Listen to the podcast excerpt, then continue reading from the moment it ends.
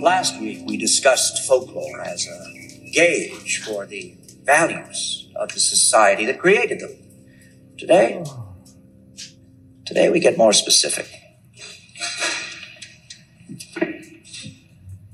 A babysitter receives menacing phone calls, and upon investigating them, she realizes that they are originating from an upstairs bedroom.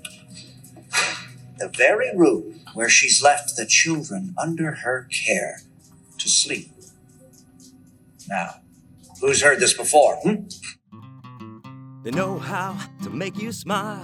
You're already here, why don't you stay a while? Kick back, relax, you freaks. They're playing all the tricks and taking all of the treats. Grab a whiskey and hang on tight. Smoke that bong with all your might. They write books, but that ain't all. One short and smooth, and one is hairy and tall. It's vital social issues and stuff with Chris and John Wayne. They argue about everything and then drive each other so insane. Vital social issues and stuff with Chris and John Wayne. It's vital social issues and stuff with Chris and John Wayne. Best buds talking book of the week and all the horror stuff that they think is neat. Hanging loose doing ridiculous read, not because we deserve it, because it's what we need. Vital social issues and stuff with Chris and John Wayne. They argue about everything and drive each other so insane. Vital social issues and stuff with Chris and John Wayne. It's vital social issues and stuff with Chris and John Wayne.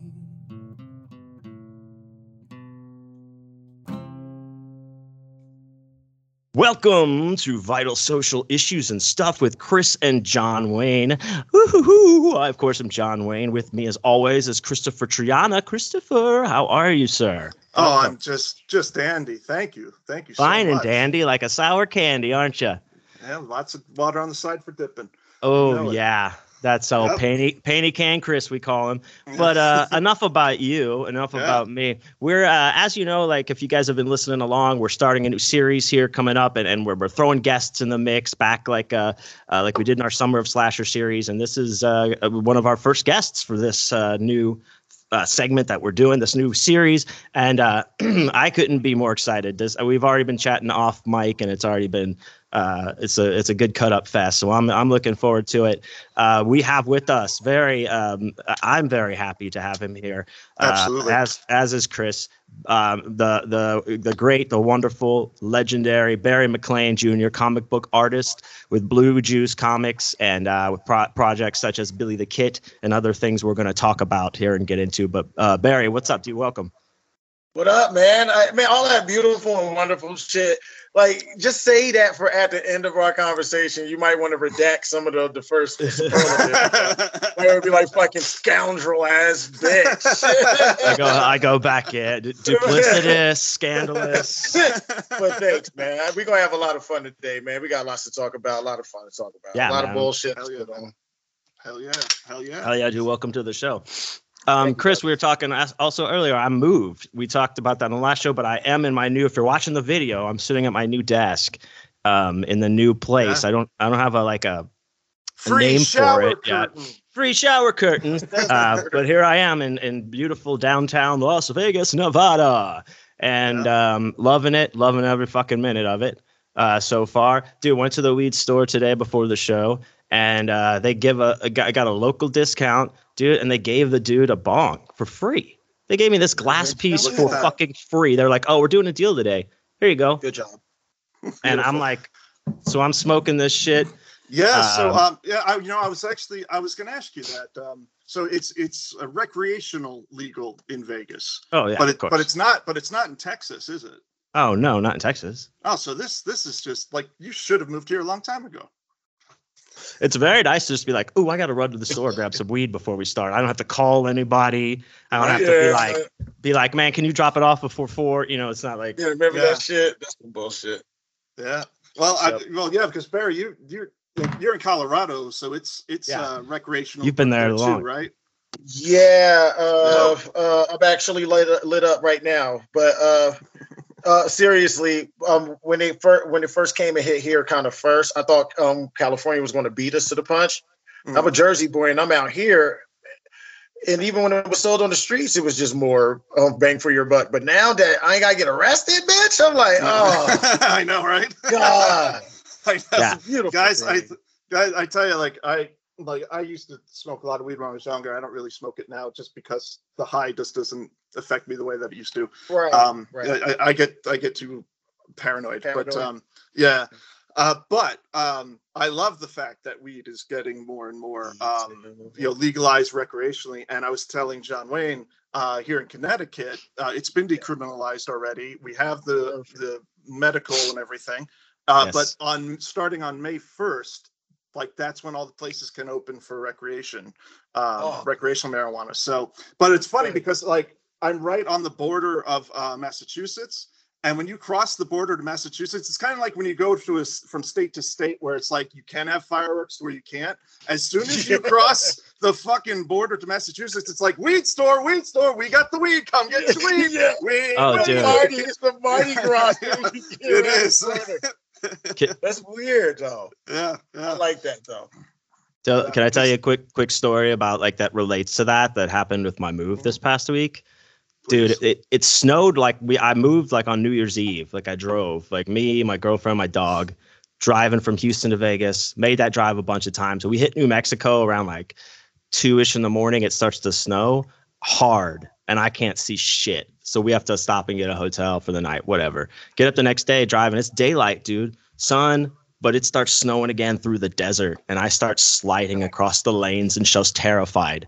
Uh, we made it. We finally got through it. People are going like 20 miles an hour and shit's Yeah. fucking nuts. We get finally get uh, past to like uh, Arizona. It starts getting a little better, and we get to uh, uh, Flagstaff. I think it was Flagstaff. Yeah, and we get off, and I like immediately like I got gas, and then got bought five joints from the dispensary next door, and I was like, "Whew, I made it." I was like, "Boom, let me just." Uh, You know, it's yeah, and I was yeah. So I, I know exactly what you mean. We get across the board because I was like telling Scarlett, I was like, marijuana is legal in, in Arizona, right? And she's like, let me look it up. Oh, yep, I found the first dispensary when we get off at this, and then we're gonna. I was like, perfect. We'll get gas there and weed, and it's Yeah, magnifique. yeah, Perfect. yeah, yeah. it's like picking up like some nachos at 7-Eleven now. You know what I mean? It's just Yeah. that simple. Yeah, And I like yeah. that. Beautiful thing. Yeah, no, it, it it should be. You know, it should be everywhere, and uh, we're we're slowly slowly getting there. Um, We're I don't there. know. It's like I we landed know. on a moon and shit, but it's progress. It, I know, I know. It, it it it is progress, and it seems to be steady progress now. Like Mm-hmm. it, it took a long time to get to this point, but now that we're here, it seems like it's like the wheels are turning quicker and quicker. You know, Yeah. uh, I think the I think this. Oh yeah, well, I think the CBD thing really helped too. Like that going out everywhere kind of Yeah. paved the way. I I think a lot Yeah. for the THC products to kind of Right. kind of go out.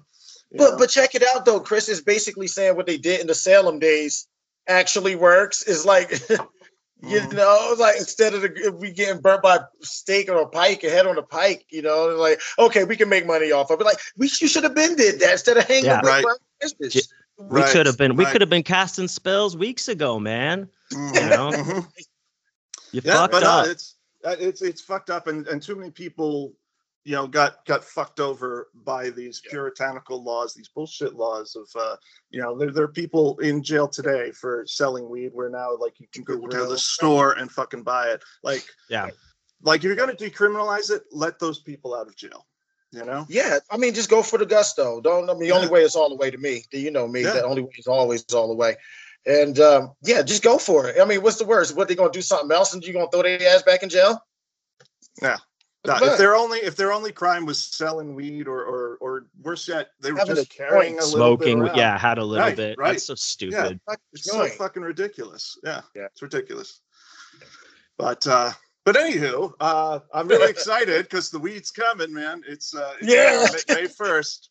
You know, I might but I might have to supposed though. uh, well- well, I don't know if you remember Yeah. Barry, but when we were in New York City, we passed by a, a dispensary. And no, I yes, we did, and I think we Yeah. smelled it for like three blocks up. Like, remember that Well- night, bitch? Was like, well, I what I re- well, I, the reason I remember it is because I had never seen one in person yet.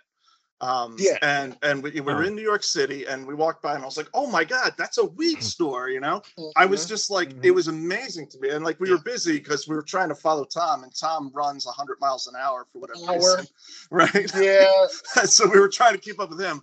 Uh, Yeah. So we didn't stop, but I like, I, I was just like, holy shit, there, there it is. It was like No, Brigadoon, you know? come here when you come to Colorado for the Festival of Horror, because I want you as a guest at the Colorado Festival of Horror as a guest.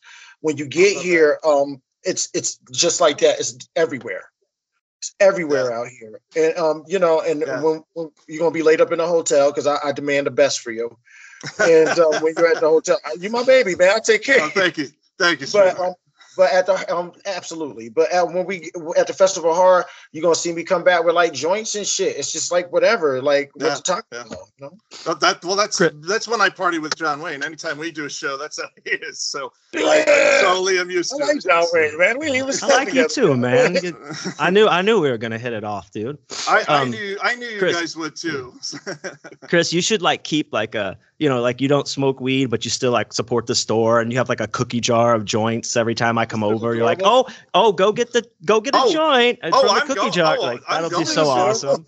I'm going to absolutely no, because Yeah. I also like to support local. So Yeah. yeah. They'll, there Yeah. will be weed At the here now for both of you guys when you come visit me. So mm-hmm. Yeah. Oh, I didn't. I I did not find the Urkel weed. I'm on the lookout for it though. I, I think Oh, I'll be able to find it. Find that because I want to try that purple Urkel.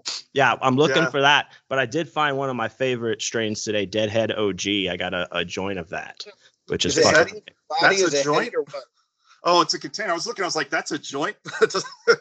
Yeah, Is it it like high? I mean, does it make It- you feel it's- heady? Or it's hybrid and it's like um just a, a good smooth like like the first time I smoked this this strain, the reason I was like, oh, I got to get this again was what the first time I came to a, a, a con here in Vegas, the, the Days of the Dead was like a, a year and a half ago in October, and Nick P and I were here, and I bought this, and we were smoking like this joints of this in our hotel room, and we decided to watch Good Times, and we watched like the fucking uh, arc where James dies, and we were like all Oh. like so just into crying. it. Right on Dude, I was smoking is crying, dude. I I was know, so crying. you can't do that one. What's wrong with you?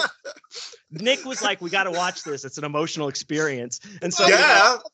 but we lo- we, we were have- already What's that? with Baghdad Cafe or some shit like that with each other, man. Crying no, no, dude. And then, and then just like, follow this it is up good. with like, and then this is follow good. it up with uh, Edith dying on Archie Bunker's plate. Oh, really, no, no. really complete it. Yeah. Really complete it. You know, just rip your heart out. Yeah, But that's how good that weed is, man. It gets gets you into it. yeah, yeah. I don't know, guys. I don't know. I mean, I might have to see if I can micro dose dose one of those edibles or something. See That'd if be I could- cool. Man. see if I could do it. I don't know. We'll see. That'd be so- I'm gonna get college. So awesome. You start like a little edible and you're like, and every time I see you, you're just fucking- wearing glasses and shit, sunglasses. It's all gonna Dude. work out, guys. No, Fuck it. dude, you dude, the leather pants come out of Oh, fucking the hiding fucking after 20 years. come back. all of your shirts are just open now. Yeah, like yeah, you the just wear fucking them all Jim. Morrison hair. is the so high all of a sudden?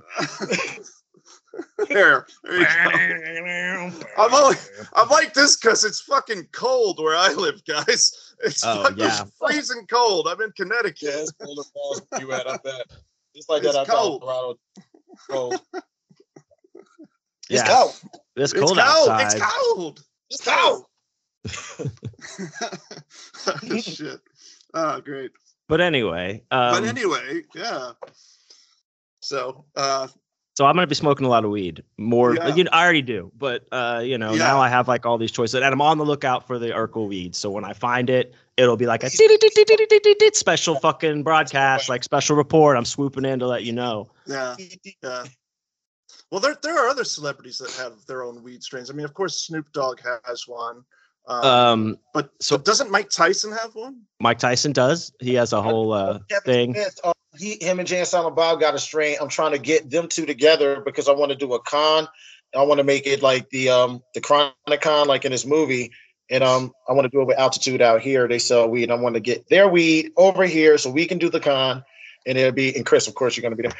But uh, th- that's just where my head is at when it comes to weed and creativity. I'm trying Yeah, to do because we need a better PR. And um, my shop that I look guys go to locally, they always get my Billy the Kid books. They order them, they Nice. buy them, they pay for my artwork, and they say, "Hey man," and I shot it at them. Only one I got to get the say so from is Kevin Smith. After that, you know, maybe history might be made, gentlemen, but we'll see. Nah, man, that'd be fucking amazing. Yeah, well, I mean, and uh, I think that's you know definitely fucking doable for sure. Um, shouts out to like uh, my my man uh, Rick at 13x Studios. Um, Barry, are you there? Yeah, I'm right here. Oh, okay, okay. You froze. I just want to make sure. Shouts out to 13x Studios uh, because they make a Jay and Silent Bob hockey masks that they sell actually at the, they stock them at the uh, secret stash and shit. So, um, Sweet, so I think that's perfect. I'm something to do, dude. over there May, man. Yeah, that's great. I love. Give me their number too, man. I want to talk to those guys. Yeah, absolutely. We'll we'll we'll talk. Up. Uh, well, actually, I'll just give their. I'll just dox them right now. It's eight. Th- no, I'm just just joking. But that No, sounds fuck cool. That, man. It's hello, this bitch. Like it's like we in a street corner just talking, bitch. Yeah, and it's like okay, so like I know we are talking just shooting the shit, and we'll move on. But uh, I did have some of uh, because I've I love moon rocks. I love smoking moon rocks. So if I get if I find some, I'm like, boom. This one place here uh, called Inya had had like the joints of like these moon rocks, and I bought one. It was awesome. I came back. John Wayne, John Wayne, uh, I'm sorry. What what exactly is a moon rock? Oh, okay. Um, it's like a wax, like it's like a little bud, like rolled in wax and coated with like uh kief, and then like in a jo- it, put a joint sealed with like Claudia Schiffer's pussy juice or whatever. Like a Yeah. it, it- It's it's the everlasting gobstopper of marijuana. It's Yeah. like an everlasting gobstopper of marijuana.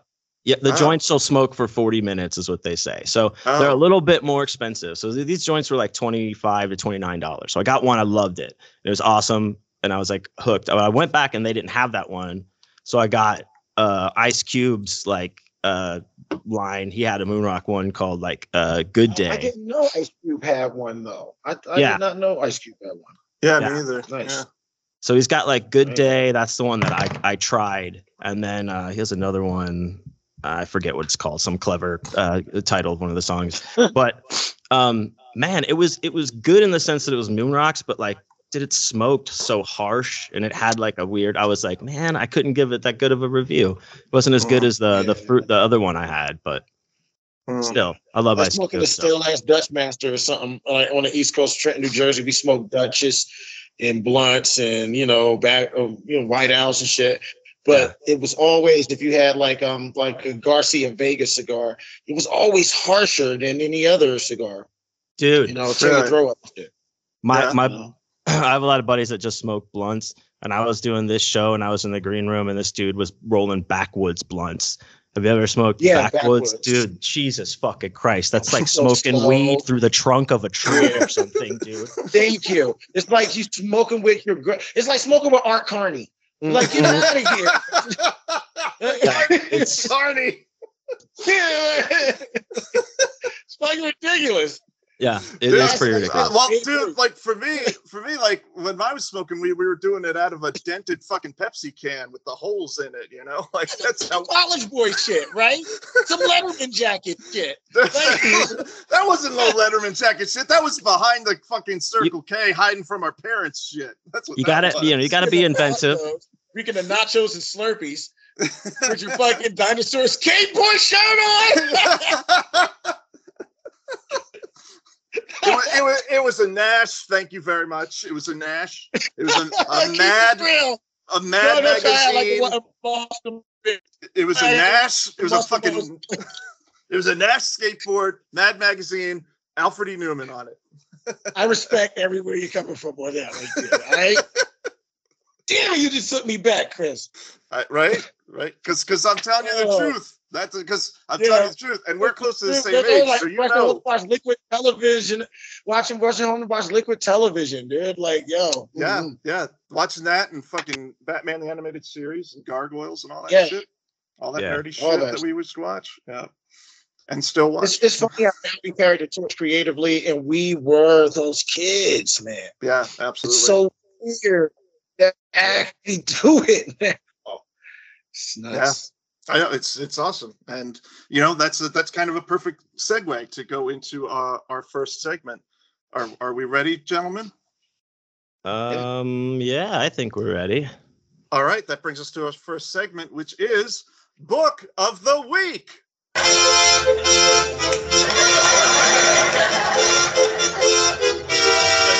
Book. Book. Book of the Week. All right, so this week on Book of the Week, of course, we have a fantastic uh, guest with Barry McLean Jr. So we're going to be talking about one of his uh, amazing projects. Uh, it's a little comic book series called Billy the Kit. Holding it up to the camera for those of you watching the video. Uh, and so we're going to be talking uh, with him about Billy the Kid. It's a new comic book uh, put out by Blue Juice Comics and Books. Uh, and many of you know them as uh, they put out my book, uh, Growing Dark. They also put out Anne Bonny, Accelerators, and several other amazing products. Past So- guest, friend of the show, Tom. Tom, was on the show. Shouts out. Shouts out. Shouts out, dude. We're, and we're going to be having him back on the show too. Oh Uh, hell yeah, baby. yeah, to talk Urban Oh, Legends. fine. Oh, But uh, yes, yes, all, our mutual friend, all three of us love Tom. Um, so, uh, but yeah, we're, we're here to talk about uh, Billy the Kit. Uh, so, Barry, why don't you tell everybody a little bit about Billy the Kit and you know what it's about and how it came to be? Yeah, absolutely. Well, Billy the Kid basically is a cowboy bunny hell bent on revenge. It's a tornado guys that killed his family. Uh, he's a, a kind, sickly little bunny, but he goes through a growing period. As you read the story, he levels up and becomes this badass monster hunter um, slash tornado killer because the tornadoes um, lock deities inside of him. And um, he kind of really quickly learns that the world isn't really what it seems you know when you you you have the comfort of being in your bubble when you when it comes to religion and he's a religious little bunny you know but once he sees everything torn away for no reason that wasn't for the reason that you learn in religion in his religion specifically uh everything's blown out the frame. So he's hell-bent on revenge after he um, buries his family. And then the adventure goes it's got it's got grindhouse in it. It's got um fucking spaghetti western in it. It's got a lot of gore. It's got martial arts in it. It's Yeah. got comedy in it. And, and, and i'm happy that i get to reinvent all the monsters in the monster universe as animals in an animal universe So, Yeah, that's You know, that's it's- that's what I was going to say. Is uh, is one of the things that's really fun about it is you have all of these horror elements and these spaghetti western elements, uh, but the characters are all these like adorable critters. They're ra- they're, they're they're rabbits and gophers and shit like that. So it's kind of like this, you know, uh, like I'm gonna see if I pull up to the camera here, like some of the imagery, uh, which is of course Barry's artwork, which is phenomenal. Uh, ah thank you i love that But- panel right there when he Awesome. come through the you know that was oh that was fun yeah, that, oh man, that was fun to do. That was the ash can right there too. Oh man, Yeah, yeah. Uh, so it's it's great because you you get the you take these characters like like uh, Billy could almost be like like uh like a more cuddly uh Bugs Bunny, but then you like put him in this like uh, man with no name outfit, and and you have him ripping motherfuckers' heads off like he's fucking Rambo. Yeah. Uh, yeah. So it's it's yeah yeah it's a it's a great ripping combination. people heads off. Yeah, yeah, absolutely. Yeah. What um so uh I have a question like uh as far as your process goes, what are you what are you work working in like uh medium wise? Like how do how do you start? are these like digital digital at the end or these paintings or or how do you how are you doing it? Good question because uh, everybody do it different. You know Mhm. that. Y'all Mhm. know that. We all do it different. We all creators, all three of us. But um, when it comes to the, I want to keep it old school. I like to keep it old school because there's a whole new market in reselling your pages. uh, I can Oh, do yeah, it all on the computer. Yeah, I mean, I'll be like, I asked a lot of artists, why do you want to have money in your pocket? Doing have a whole out digital files, which is fine because I got them too, but you don't have the physical to resell in the collector's market. So Dude, I I, pencil it all out on an 11 by 17. That's Mm-hmm. it.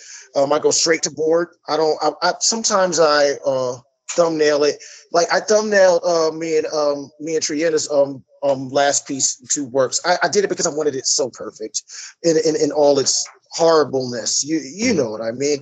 But Mm. um, it's only rare when I do that. I go straight to board from the gut. I'm a visceral artist. I don't like to overthink things, especially when it comes to horror. You know, the more you Mm. overthink, the the more generic it gets and plain it gets.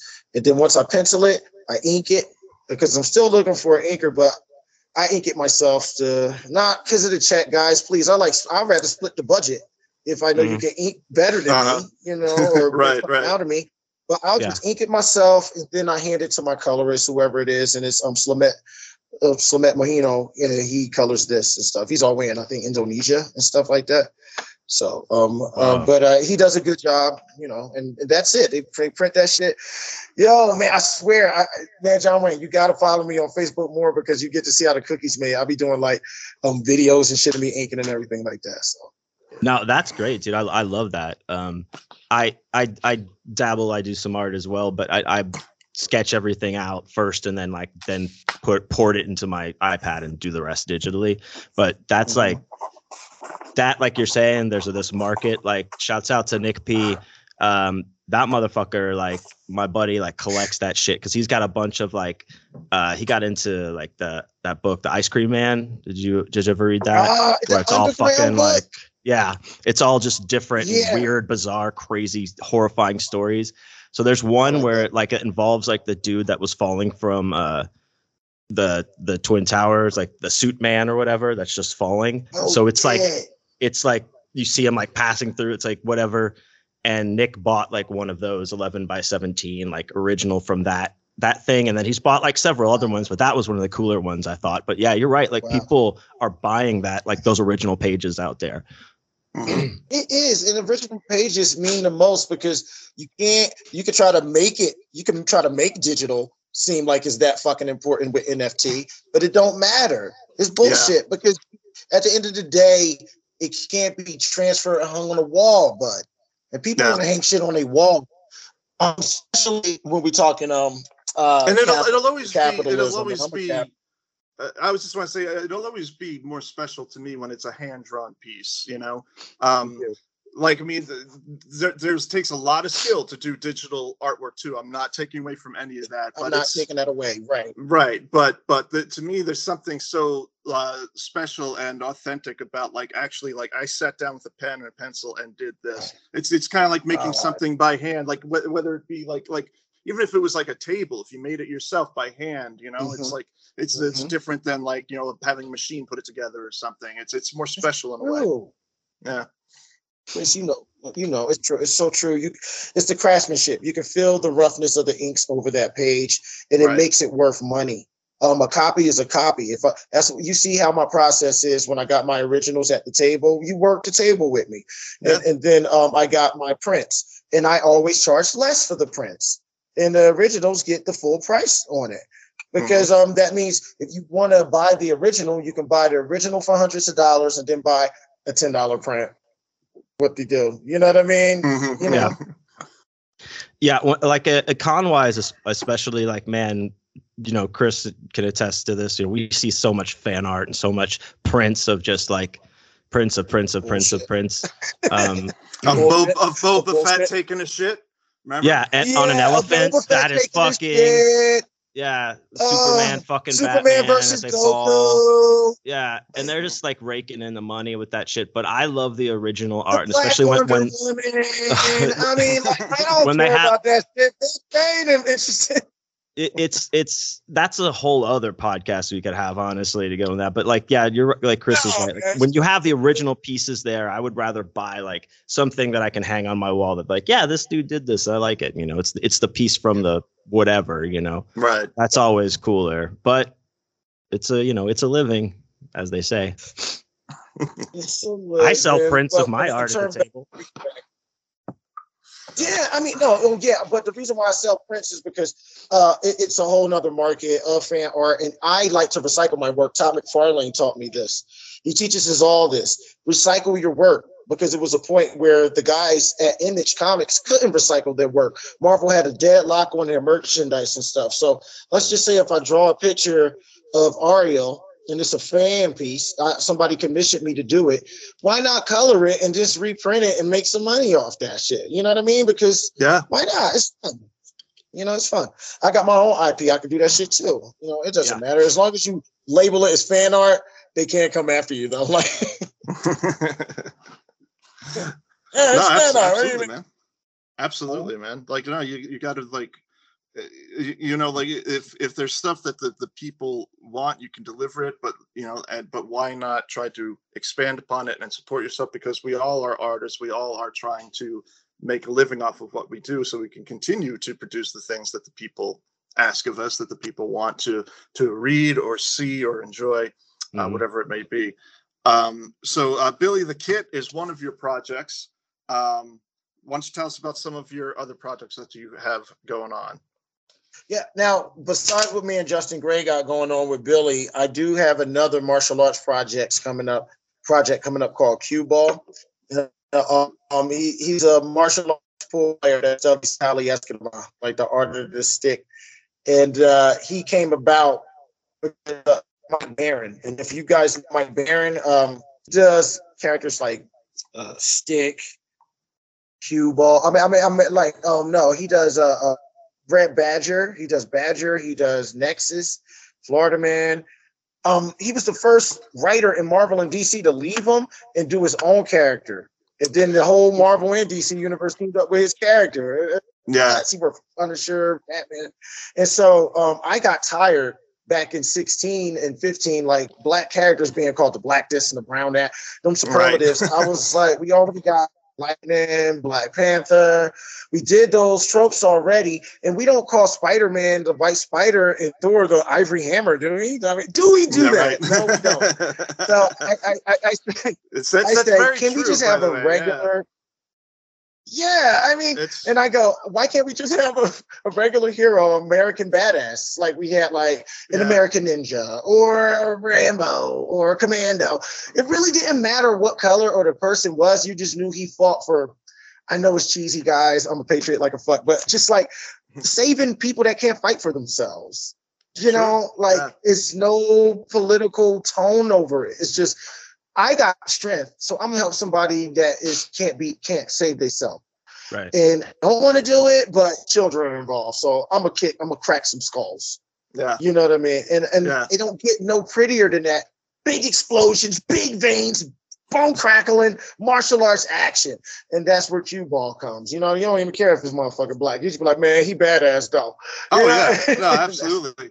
it's just funny that you mentioned that though, because that is very true that you see that a lot where if you have a, a uh, African American hero of some kind, or even just a character of some kind, he's he's black this or brown that, or even the females, yeah. Fox, even the females, Foxy Fox, Brown, yeah. and, and, like yeah. I was yeah. like, oh god, it's like it's kind of boring. It, it, I mean, again, as a nerd first, and and like no, as a, as a brother first, and a nerd second you know, you get tired of this shit because my yeah. white boys be getting tired of this shit. And if my yeah. white boys tired of, it, I'm like, right? We look, Chris, me and you, you know how we get down. We'll look at each other, and just our eyes get real long. We just shake each other's head like, you see this shit, bitch? Yep, yep. you know, the same shit. Yep, it's like it's the same shit, bitch. Like, so let's kind of like break the mold and be brave and just work on the core value of the essence of a hero.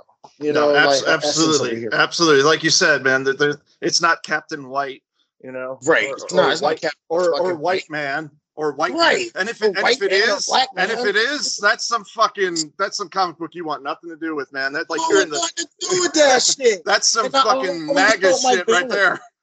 yeah, right. But Chris, I told Mike Baron, I said, look, if the only reason why cue ball works so good because he's an old stachio white man that's a fourth degree black belt, and I'm a young black man that love action comics and martial arts too, and yeah. so if it was two white guys, cue ball be talking like, "What's up, daddy yo?" You'd be like, "What the fuck, seventies bitch?" and, but if it was two black guys that made cue ball, his dick be so big he can't do kung fu. So it, it balances. the gang balances out. It's, it's like a yeah. You got you got to strike a healthy balance there. You do, yeah. It does. And, and, and Mike it might lean more to the right, and I'm lean more liberal, and that's why that yin and yang works. Because at the end of the day, we hate everything together, and that's why it works so good. So well. I'm just I'm still trying to get past the whole big dick's so big I can't do kung fu. That's that's kind of like the it's kind of like the ballerinas where it's like they tell the girls like sorry Sally but your tits are too big you'll never be a dancer you know like exactly. well I Can mean, I- you'll be a dancer Like, but just not a ballerina. I, I want that to be a blurb, like on on my next book, just like Dick's so big he can't do kung fu. Barry McLean Jr. of, of Billy the Kid. circa circa two- 2022. Yeah. But I, I, wanted to I wanted to dumb it down. I wanted it to be dumped down because little girls like them. Um, Trumpers like them. I seen like Trumpers come up. They'd be like, "Oh my God, thank you for this because you ain't shoving nothing down nobody's throat. It's, I can have fun." Matter of fact, but give me two of them. Give me two more so I can show my son. And I, you know, and, I- and I'm like, yes, I, that's striking gold to me because I'm bringing Yeah. people together with my IP. I bring everybody together with my cowboy bunny and my martial artist. You know, um, I got another heavy metal book too. Um, it's like based on Dante's Inferno called Order of Gain. I got something that for little girls to enjoy, and then I got another sci-fi book that I kind of shot your way um, when I, that I told you about, but I'm keeping that under the wraps. That shit Yeah. gonna be dope. Short Nice. story horror. We all down for that, you know. Yeah. And and you also uh you and I have a, a little project that'll be coming out that we'll announce soon. Uh Yes. and I'm, that you did the artwork for that I'm really excited about. Um, but I'm not 100% sure if we can announce it on the air yet. So uh, stay tuned for that, everybody. Ooh la la teaser. I like that. Yeah. We got a Cliffhanger. All right. Well, Well, uh, all right. Well, let's move the show right along then, um, and we'll get into. So I'm really excited about this one because I have a good one uh, lined up for you guys. Uh-oh. Uh, and this is a little segment we call ridiculous reads.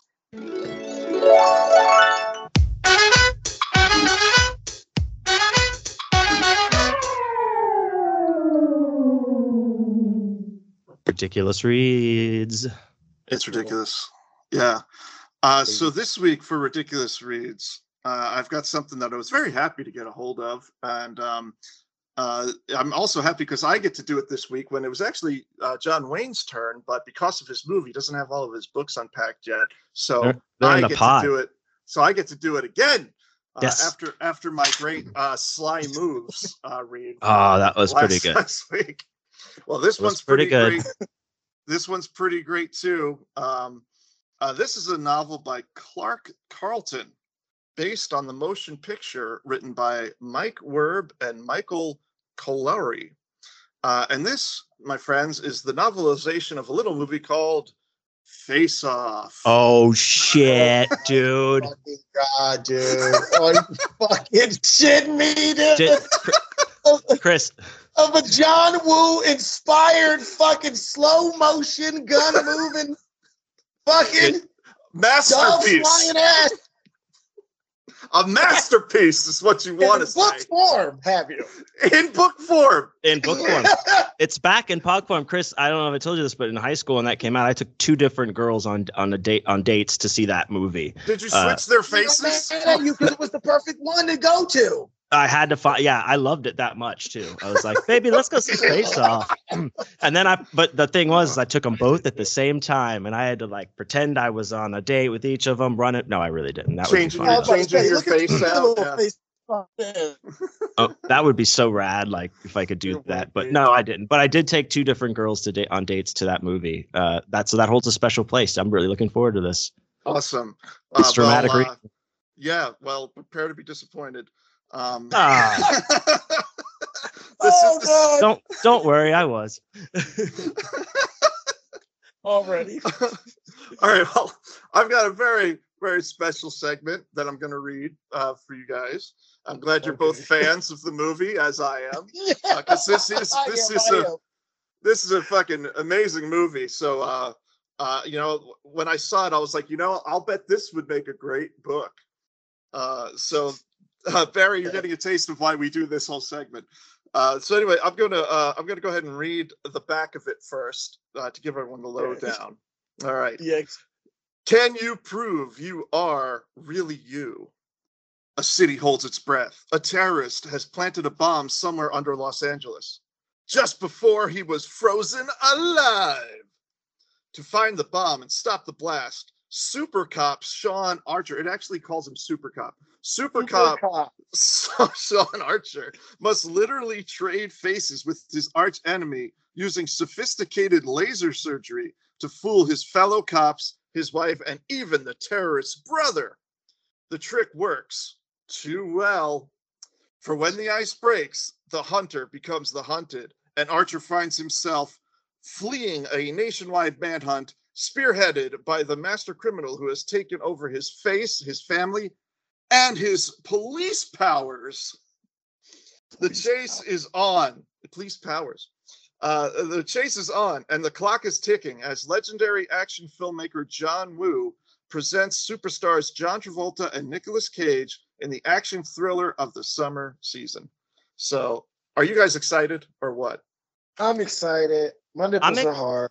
I'm excited also because it, it ended with like, oh, this was just the on the back of the VHS box because it's like the blockbuster of the summer. Yeah, yeah. It's a It- it- fucking it- book. It's a book, but it I'll has like the that full. shit at Video Land, dude. I'll buy that Yeah. shit at Video Land. Yeah, Yeah, it has like the full credits, like on the it's back. the of, like, copy the of, from, from yeah. the VHS. That's awesome. I like It's it. Literally, rip it right Yeah. off. That's And oh, also- God. Also, Harper Collins put it out, which is even more amazing. Yeah. So, that was a yeah, cash see the grab. tag at the time. all right. So I'm gonna I'm gonna start off here uh, where um, at this point Archer and Castor have already switched faces. Uh, for those of you who don't know, uh, they switch faces. That's why it's called Face Off. Um, Okay. And uh, Cast, Castor, who's the villain, uh, is now taking on the role of Archer, uh, and he's in his house and he's near his teenage daughter. So I'm going to start. Oh here. Jesus fucking Oh, Christ! thing. Oh, this is the creep show right oh, here. Oh, this is some good shit. You know this is what I was going to give you. But we got the we got that. Oh my We got god, the- dude! we got I the already know what's coming. body art. I know what's we- coming. Yeah, Me Yeah. too. all three of us. Oh God. That's what He she said. That part. I love it. I haven't even started yet. oh my god! And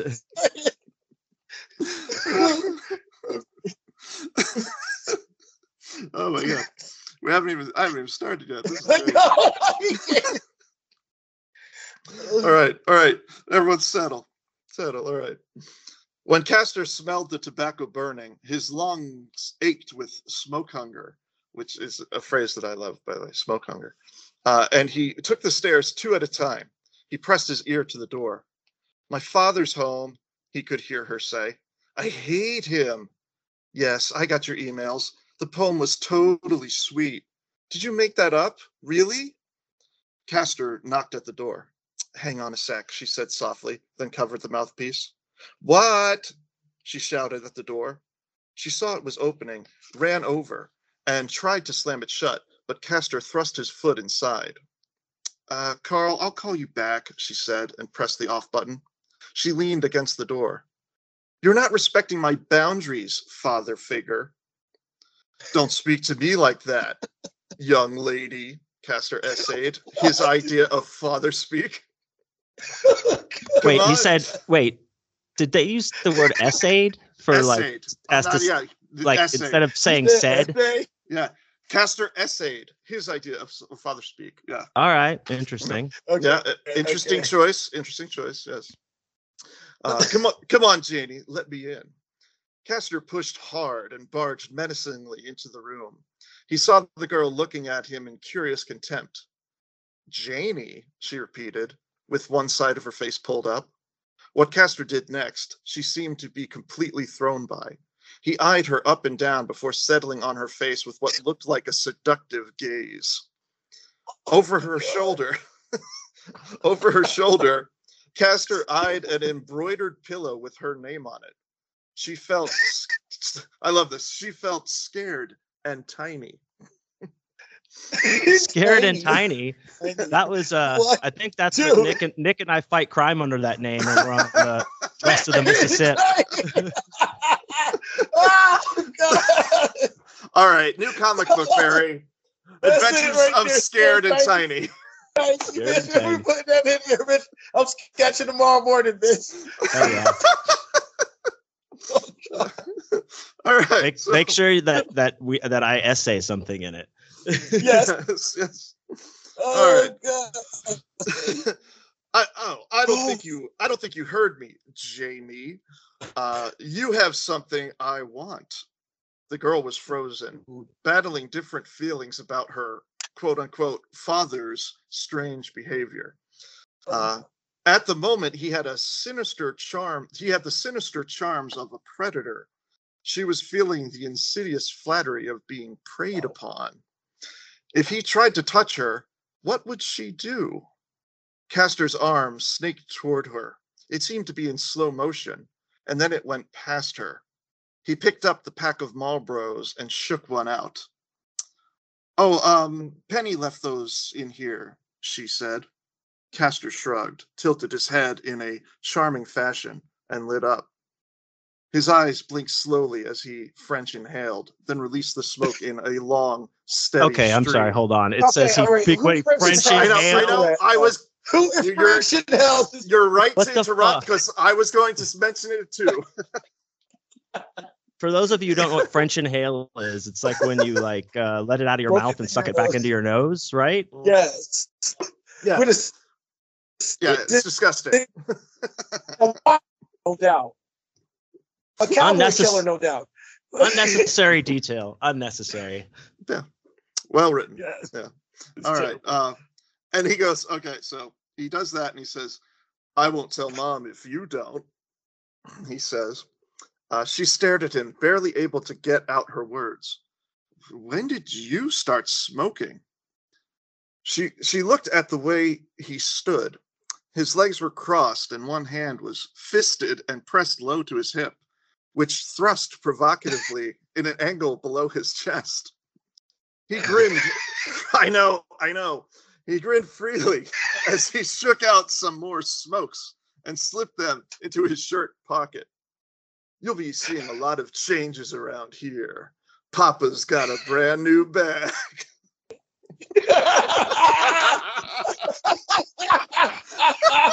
So that's like a right. Like this is like some weird erotic incest scene for writing. That's John Woo, the fetish porn hub, bitch.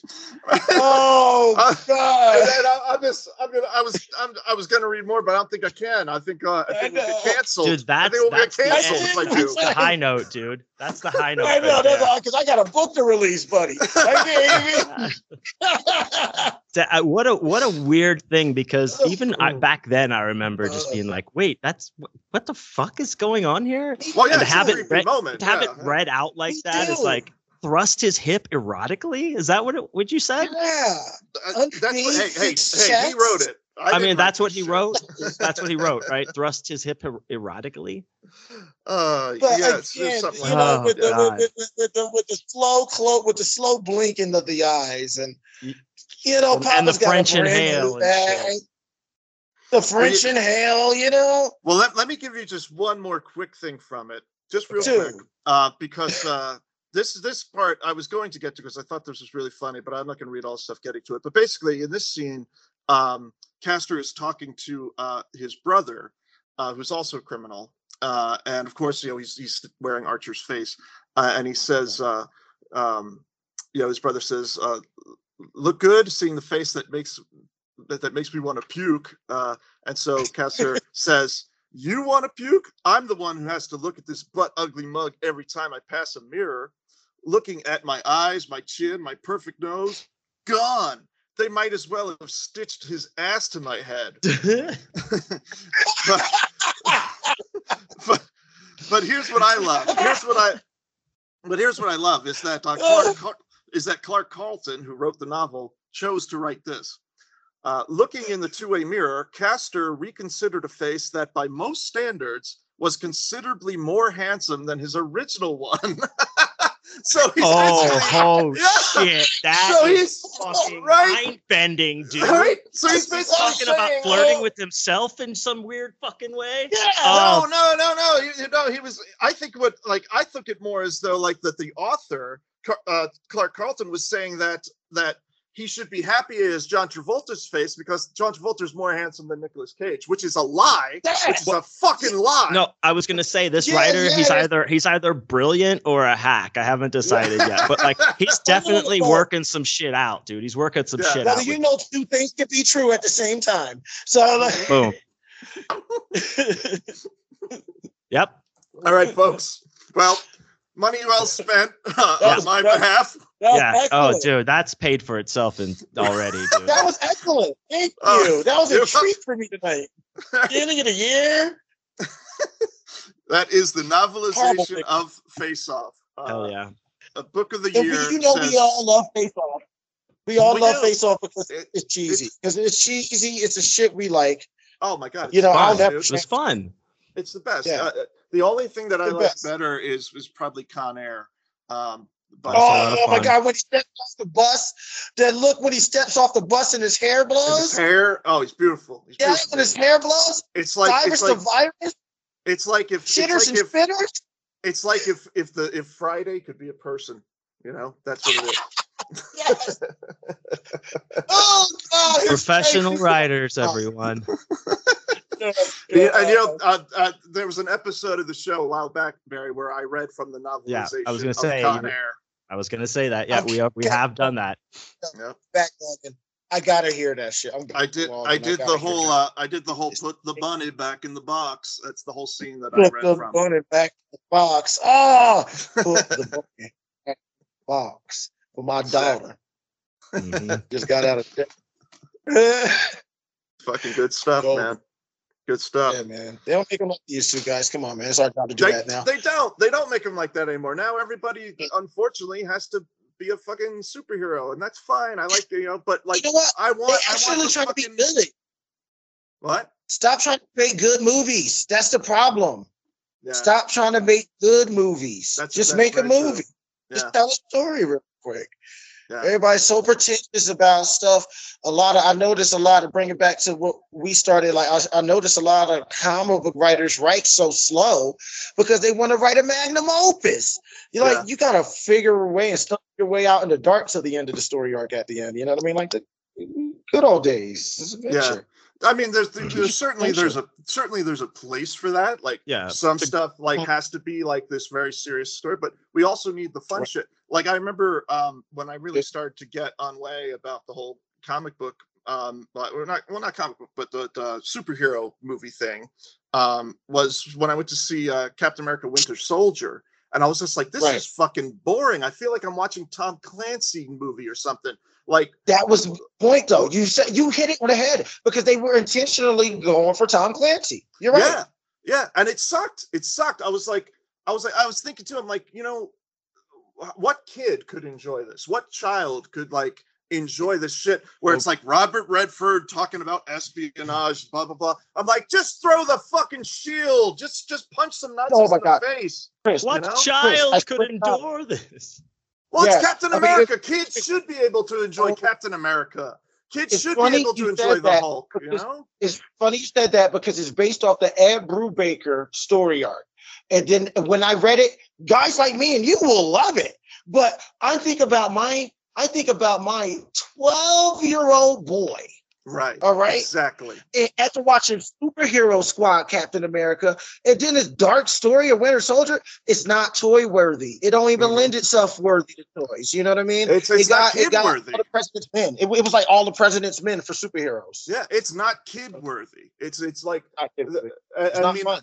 no, it's like I I think that there's got to be a middle ground with this stuff with with the uh, superhero stuff where it's got to be enjoyable for adults and kids. They they've taken it too far now.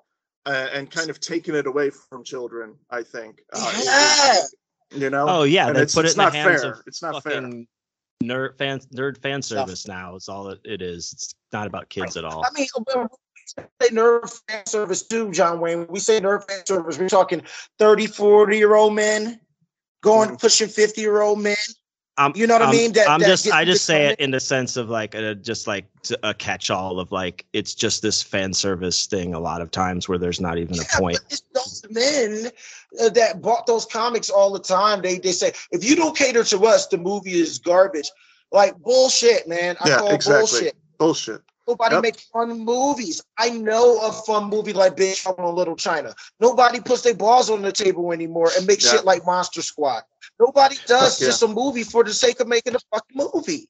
Yeah, no, you're absolutely comic. right. But that, I'll, fi- I'll field yeah. this one. Why would a man who's wearing a shirt that says genius at work spend so much time watching a children's cartoon? no, that's from The Simpsons. good pull, my friend. Yeah, Good pull. but no, it's true. Yeah. Um, it, it, it it's it's very it's very true that you know I like I, I think I think the first time I really noticed it is when they came out with that awful Ang Lee Hulk movie. Um, Yeah. and this is a true story. I think I may have even told it before on the show, but uh, I'll tell it again. Um, Mhm. and this is this was in the early days of like when the Marvel thing really started. You know, this was like Right. 2005 or six or something. Yeah. Around Blade Uh, time. Mm, well, a little bit after Blade, uh, but this was like what you know the first Hulk movie, the Ang Lee Hulk movie that came out, and um, and it was it was like this three hour fucking thing with Jennifer Connelly and Nick Nolte and all these characters, and um. Uh, I remember I was I went to see it and I was all stoked. I was like the Hulk, fucking, hey! you know. I grew up with fucking Lou was with you, Ferrigno, brother. it's we, like, were, we were high. We were high. yeah, we yeah, were high. yeah movie theater. and and like you know i grew up with the lou ferrigno where it's like okay Yeah. it's an it's a you know a- Well, after yeah. 10 after 10 minutes of that show you're gonna see the hulk you know and like but Yep. what- i'm seeing the movie and i'm sitting there and it's like 20 minutes half an hour 45 minutes no fucking hulk and there's a kid there's a little boy with his mom sitting behind me and swear to god the, the kid goes uh, it was almost an hour into the movie and the kid goes mommy where's the hulk and I turned around, I Oh, was like, I turned around, I was like, broke my yeah, dude, where's the fucking Hulk? Yeah, I was like, I That was like, breaks my heart. it does, man, it does. I don't like, know. And that's Yeah. that's how I felt with Winter Soldier. I was like, I couldn't imagine being a kid trying to enjoy this piece of shit, you know? Yeah, yeah. But but this is where we're at now because when you do that, the creators of these movies, they are left without anything else because now they just try to make all the villains into heroes now. Um, Mm. you can't do that because the villains need to be villains. Let the villains be villains. Don't let me Right. sympathize with the villain. Joker's a piece of shit. He kills babies. He must die. I'm pissed Yeah. at Batman because he didn't kill him yet. Let me be mad at Batman. Don't make me like sympathize with the psycho. I Right. got horror people that I sympathize with Jason and Michael Myers because they're mentally um challenged and stuff like that Mhm. without the proper nurturing. You know what Yeah. I mean? Allegedly, allegedly. no, no, no, no. But, but don't get me on that debate because Jason, though, I can Jason, sympathize yeah. with Jason. I, I sympathize I can't- Jason I can see why he kills. But, But- and Joker, that's why- there's no reason. No, no, they're not. And I know they tried to like, you know, rewrite the story with the, the Made me want to throw up. and all Maybe that. yeah. throw up. It was just a really Okay. weak um No, it was okay. it was just a weak um it was a weak like scorsese like you know rip off pretty much um Yeah. yeah I, I wasn't a fan but um I never saw that Joker movie. I, d- I had no you, desire. you're not you're not I, I, I didn't want. I don't want to. I won't contribute to that bullshit garbage. well I, I Too many say- fucking will weird dudes got all behind it with their, Well, you know, well, I was That's my like, point. I'm like, but I know real psychos. They don't even like it. You can't you, you can't judge a movie based on what other how how many other people get behind it you know um right, right. I know. uh the, the- I I did see the movie and there are a lot of things that are really good about it. Um uh Joaquin is absolutely incredible. Uh, Oh, the it's movie. definitely not Joaquin. It's definitely not Joaquin. It's the No, whole he's- essence of you trying to make the villain. It's, it's the whole thing. Like new games are doing that. Yeah. Suicide Squad kills the Justice League and shit like that. And then you got little Lego games, the DC supervillains, play as the supervillains. I was Yeah. like, why are you trying to slowly but surely push us to the edge to where as lawlessness is okay? Yeah. This is coming from a guy who who was raised off the anarchist cookbook here. And I'm looking Yeah. like, come on, dude. This is who you're talking to here. And and I'm like, no, because Yeah. the line is not there. I can't be cool anymore. the, the, the, the thing with the movie is that to me it was just um it was just like a really cheap ripoff of Taxi Driver falling down. Like it, it like it wasn't it was it tried too hard to be a Scorsese movie and just put a clown Thank- face on it, you know. Um Yeah, so I, it's a I didn't care I, I didn't care for it that much. But there but there are some good things about it. His performance is great, the music is very Mhm. good. So there are there are some redeeming qualities to it, but it's not a good movie. It's not a memorable movie. Um uh, but but no, I, I mean I, agree- I agree with you to, in, in um in, in for the most part uh, because I do like the fact that I mean I'm not a gamer I don't even play them but I do like the fact that in the video games now like you could be Jason and kill everybody because that's because that's awesome I want to be that. Jason who will Yeah, I like, that was my problem back in the day dude with the back in the day with the Nintendo one, like like it was like, oh, Friday Thirteenth the game, you got to be the counselor. Fuck that. really? Who the fuck wants to be them, dude? You I know? want uh, Splatterhouse. That's why I like Splatterhouse better. because Splatterhouse you can fucking act- ruled, dude. Yeah, you were actually Jason killing the counselors. Um, that Yeah, game is cool. Splatterhouse was the shit. TurboGrafx-16. Well, now, Oh yeah, that well now the game, like the the the Friday Thirteenth game, you can be Jason. You know, and it's like the official Friday Yeah. Thirteenth, and you can be him. I can't play it. I tried. Like my buddy Greg shouts out. He he's a gamer. And he has it, and like I, I have not played video games in so long that I tried to play, and I'm like, why are there 80 fucking buttons on this controller? I can't even figure out what I'm doing. I just walk into a wall and get shot in the face immediately and die. Yeah. Yeah, so Yeah. I'm old now. What can I say? I, Can't do it. uh, nah, nah. That Jason game, it is pretty complicated game. I, I, I attest to that, and I'm an avid gamer. If you don't know that, Chris, I'm an avid gamer. I, I design video Yeah. games myself, and I Nice. don't, you know, I, I don't. It's, the mechanics can be better. Yeah. It could be better. Well, I suck at, at uh, pretty much. I, I suck at pretty much all video games that are older than Galaga. So yeah. Yeah. if it's not that side-scrolling X-Men beat 'em up we used to play in the Yeah, arcade, yeah, remember that? exactly. Yeah, dude. That's if what I'm it, talking no, about. if it's not the Simpsons, beat 'em up. If it's not the Simpsons, oh, beat 'em Oh, up. God. Fuck Yeah. people up with that pink skateboarder barks. Yeah, yeah, dude, that fucking game rules. Yeah. Uh, Yes. yeah, I think I think like right after that is when I kind of stopped playing video games. So I, I'm terrible at them now, dude. I'm so behind. I can't handle it when it's like I, I pick up a controller and I'm like, what the fuck, you know? But Chris, back to the dichotomy though, it is very interesting to me that I mean, these this is coming. This argument and it's coming from two sick fucks that love horror. We raised and born and raised. This is our bread and butter. We're horror creators. Yeah. I like. It's like don't take away the taboo. You know, I like the creeping up from behind. Just don't say, "Hey guys, around that corner, the monster's there." It seems like Yeah. you're telling me, you're cheating me to scare. Let me be scared. That's why I like it. Stories to, when you invite the evil in or the evil's right next to you you are the evil um you realize you're the evil at the end of the day just Mhm. little stuff like that just give me those old um twists at the end of the day Yeah. um like how um, Rod Serling used to do, or they used to do on EC Comics and stuff like that. I Mhm. miss that, and I want to bring that back because it never dies. It never will go away. No, no, you're absolutely right, and um, and you're right too, saying that there is too much of an emphasis now on taking. Uh, it's not with every story, it's not with every villain, but like the classic villains, the villains that are really well known, really popular. They try to make you empathize with them now. They try to make you like them. About- It's you like a, ro- a romanticizing of of Yeah, I don't care. Right, guess. you know. right It partic- particularly with the comic book uh, characters and with like these old like 80s villains like even on um, cobra kai uh like Yeah. you know uh which You i like love it? cobra kai uh, which- I love Cobra Kai. cobra kai is great but like johnny you totally understand his side story now and even more recently you start to see Kreese and his side story and he I was, know, he was I'm the like- total evil fuck and it's like I- what know? What? I'm like, I don't like that because I like the fact I like hating them. Don't take that Right. away from me. And it well, seems like well Johnny, I- Johnny, I can Johnny, Johnny, I can get behind. It's like okay, Johnny Yeah. was a kid, and like you, like he was, he was a bully, whatever. But like you kind of start to see his side story. But then when it comes to Kreese, fuck that. Leave Kreese evil. Fuck that dude. Leave Kreese evil. He's evil. He's evil. He's evil. So why can't we?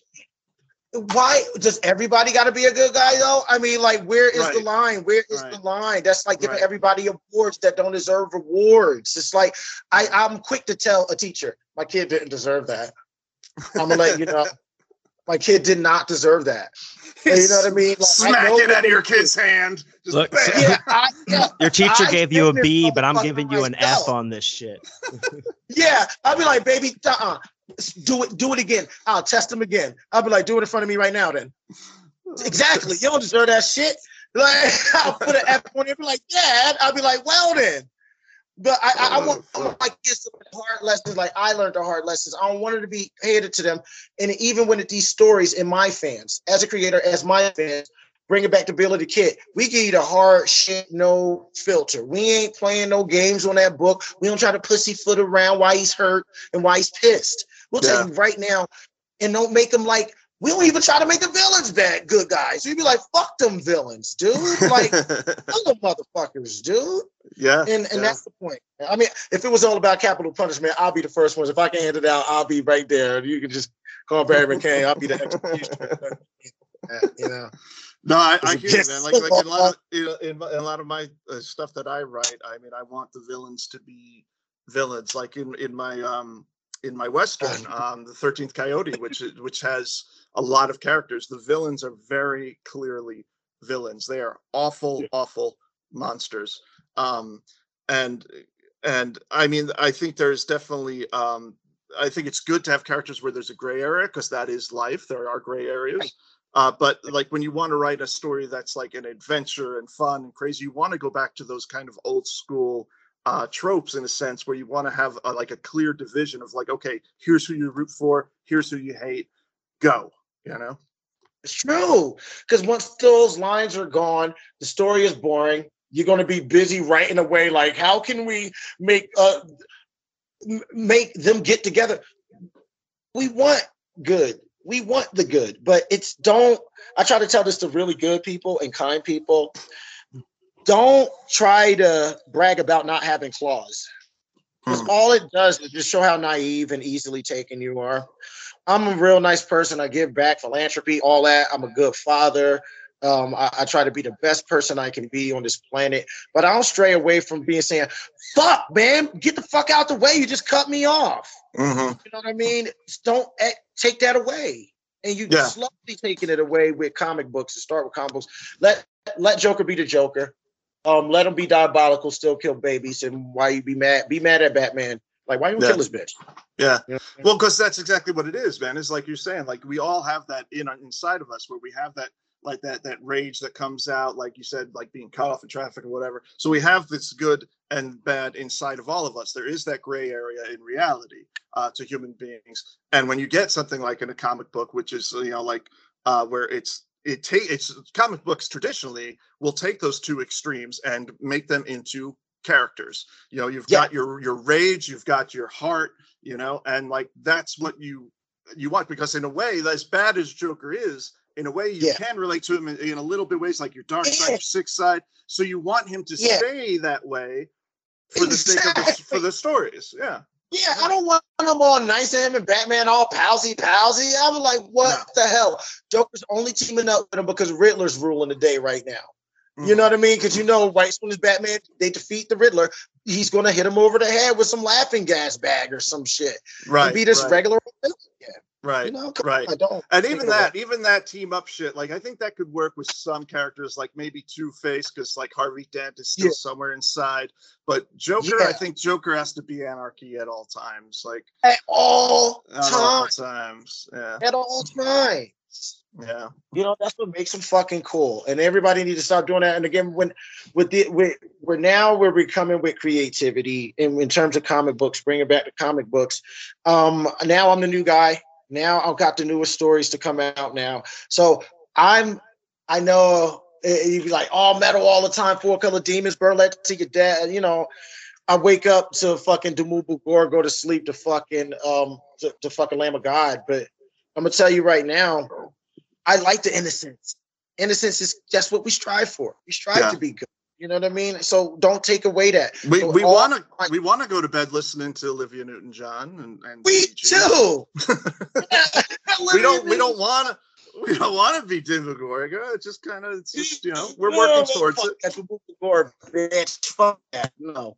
But um, but honestly, I, I like the innocence because I can't feed this shit to my kids. You know, that's why I was happy to be on certain projects like the Bonnie. I can show it to my kids or whatever the case may be. And I'm Right. and I got this other Valor Vixens. I can just have innocent for kids. I, I I want a range of different creativity. Not everybody gotta be fucking good and nice. Yeah. Not the Yeah. bad guys gotta be good too. Like No, all of a sudden no, be like, no. don't kill Jason because he had mental problems. Like, yeah, he had mental problems and shit, but at the end of the day, he did shoot an arrow through a bitch head though. Yeah. So yeah. got Oh, I know. No, no. we, we as writers we run into that shit all the time like Mm. like i i certainly do where it's like oh you know like people get upset because we have this whole you know overly sensitive crowd now where people are like oh you can't you know you can't have this character this character rape someone i'm like well yeah he's a villain he's horrible he's terrible Yeah. it's not a glorification of rape it's like No. hey this guy's a bad guy the bad guys don't have to be nice they rape they They- molest Ah. they mutilate they they they kill babies in front of Yeah. their mothers like they're villains They- that's the point They're you know Right. i wrote a book Right. about fucking cowboy werewolf monsters you think they're gonna be nice and they're not gonna like No, be fucking horrible Yeah. you fucking know? I- nice. Well, actually, there's that whole middle section where you have them uh, playing basketball, like a la Teen Wolf. that like, is true style. that is So you have that whole. Yeah. Oh, So, God. It's, it's a surprise. Scott. It's a surprise second act that like you it really know- takes you by storm. And, it uh, does it's like i was just like you know it's getting Well a little too serious a, a little too serious we need to do some hood surfing on a van and then we'll all be Exactly. Exactly. so Exactly. totally not in the book for those of you listening this is total bullshit it's not in the But book hey, yo, It should be, when but- she- It's we're riffing, baby. Remember when people did that? Oh, That would be I so love that awesome. part. It humanized God. All of a sudden, they they join a, a, a high school basketball team. Oh, oh, God. the Thirteenth oh, Coyotes. Oh, the, thir- the 13th coyote yeah They're like he's, slam number dunking 13 and shit. Like Yeah. like, Yeah, in yeah. fact, they take the, win in the end. They we take the- gotta the win shitty in the end. teams. to the championship and shit. but then they We go. gotta and win in the. Then they get to the town and kill everyone, though. Still at the end. I know Oh, just sure. murder, just because he was hungry. Oh, I- I'm telling you, that was again them making movie, putting balls to the wall and putting concepts out. I, I miss those days of just putting concepts out. I know. It's a Teen Wolf, really? Yeah. Yeah. Put the concept out. I, I'm not again. I'm dangerous. I'm dangerous in this industry because I'm a, um, I'm a I'm a creator that works really hard and I'm well connected, but at the same time. I'm not easily swayed. You can't. I'm come from nothing as a creator, so you can't Yeah. say, "Hey, Barry, will promise you a thousand billion billions of dollars just to do this and sell out." I'm like, no, I got a team that can actually make movies, Mhm. so I don't really need you, legendary, unless you guys can catch up with me. You know what I mean? Because I already got Yeah. like fucking. I probably got Blake Shelton signed up to do God's Country and loan us the rights to do that for Billy the Kid. Just like you know what I mean? Like just as an example.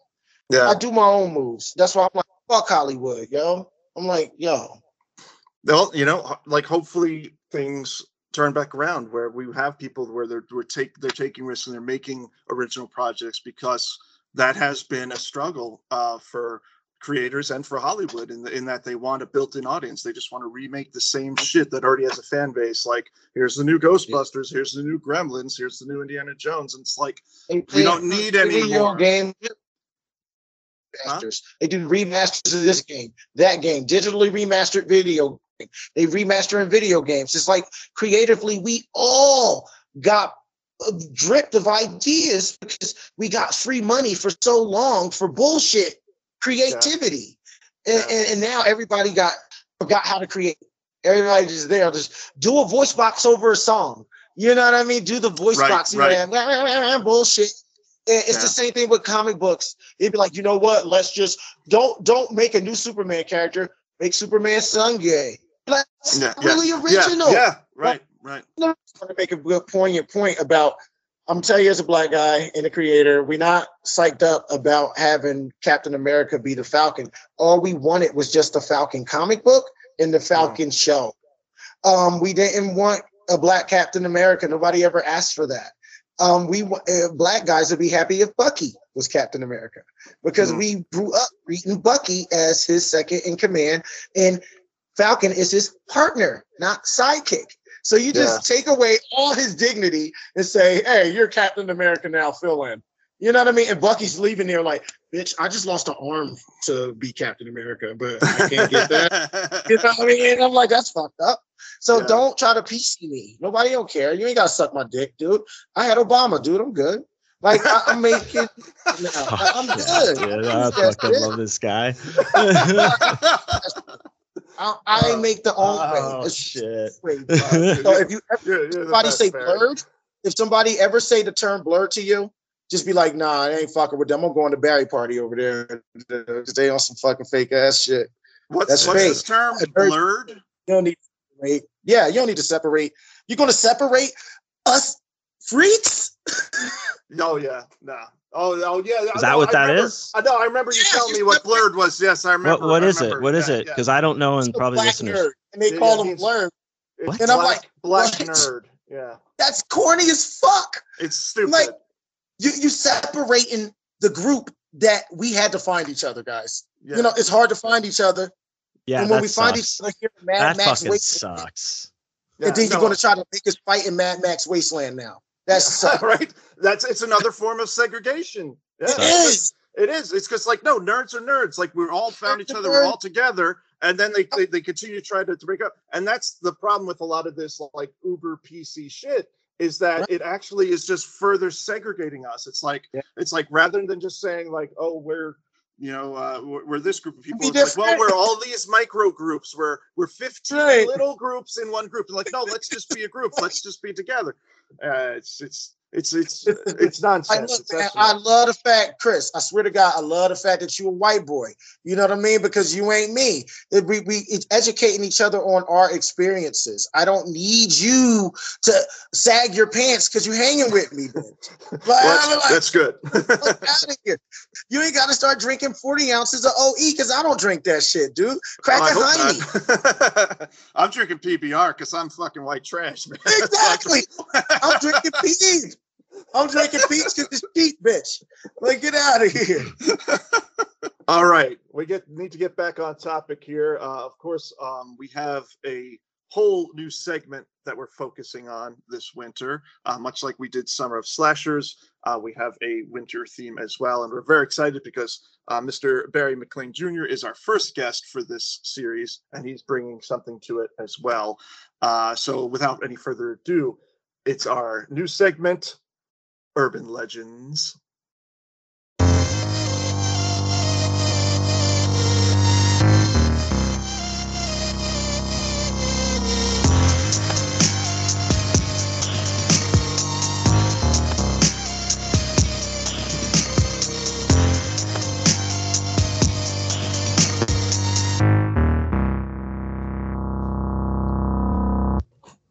Oh, yeah. Urban legends. Shit, bitch. Nice Urban- little ditty.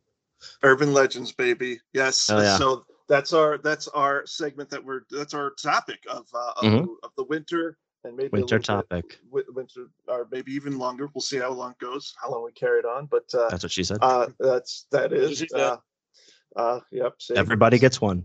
everybody gets one. Everybody gets one, bitch. Um, so yeah, uh, we're talking about urban legends. We're trying to tell everybody, all of our, our wonderful listeners, we're trying to tell you about urban legends that you may not have heard before. Uh, And uh, so last week we talked about Polybius and we talked about Devil's Road. Uh, I believe it was called John Wayne Devil's Yeah. Road. Devil's uh some yeah, it was the old cemetery road and they called it nicknamed it Devil's Road. Devil's yeah. Road. Right, right. Uh, but we have a special guest and he's going to bring us an urban, urban legend. And then John Wayne and I have urban legends for you too. As Oh, well. holy shit! Holy shit! Uh, All right. So, so how do we want to do this, uh, John Wayne? Do you want to maybe bring us into it? Sure, absolutely. Um, well, so like we talked about earlier, I just moved to Las Vegas, right?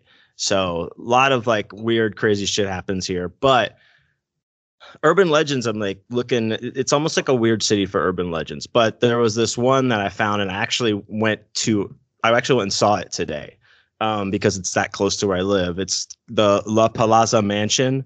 Um, it's also known as the murder house around here because um, it, it was like uh, alleged that this guy who was living in there was uh, ha- like haunted by a demon or some kind of force in there, and he tried to confront it, and then he almost choked to death, and like got out and whatever, and then he went back and found some secret room that was covered in blood, and uh, it was uh, rumored that that's because that house belonged to the mafia that they were using that as a kill room and then that's what he was haunting, haunted by. Now reality reality is yes that's very pretty much very much true. Uh, i don't i don't know about the demons or whatever but he uh that there was like actually like a uh, a drain and i have to thank scarlett for some of this information she actually drove me out to the neighborhood and showed it to me there's a drain that the guy took out that was blocked up and it was just caked with blood inside, old dried blood, and that's how they figured it out. That was like the mafia kill room. Then upstairs they had like the money counting room and shit.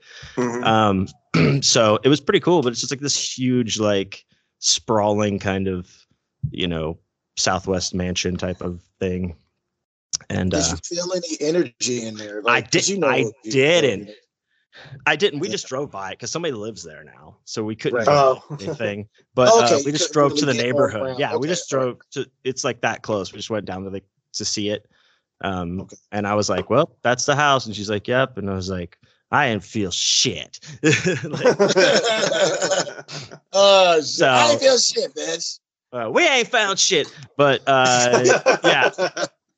Uh, but that was but it was interesting but there's there's like see a lot of the the urban legends that i found because i wanted to bring something from vegas and it was cool that you know i did get to go see this and stuff but a lot of them are all these people died here so it's now haunted these people Right. died here and now it's haunted there's and a no lot of like, it's bloody of it- mary or anything like and that a lot of it's I, I'm, I'm guessing like mobster. oh yeah a lot of too. it Yeah, yeah. I mean, there's the one like the big uh the MGM fire from like I think 1984, 82 or something like that.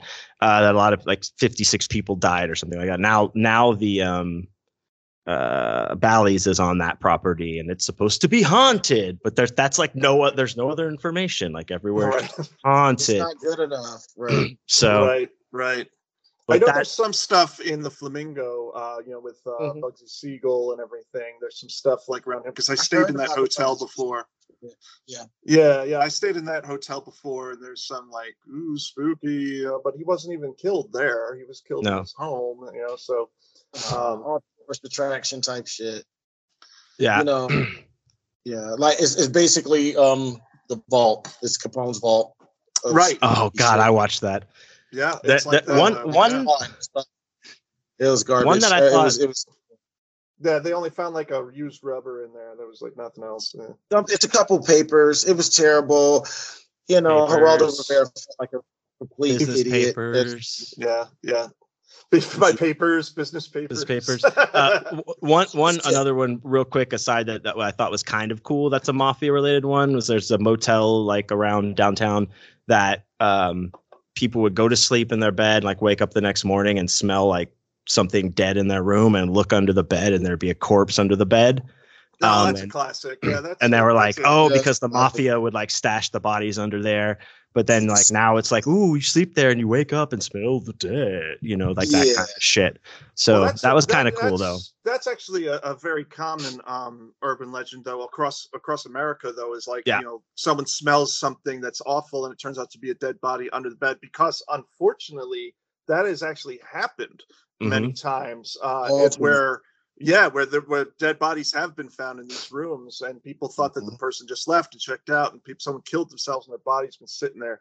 Uh, so that that actually is like not specific to Vegas. That's just like all American, Yeah. baby. Yeah. Yeah. Uh, See how we are here, though. Like blood is just what we do. You know what I mean? Blood is what you do.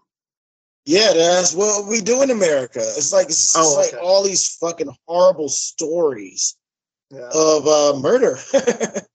like uh, um, and the spirits just staying around, and that just seems like it's the natural ways around here. Most of our urban legends are like that. Yeah. Um, my urban legends, I got two.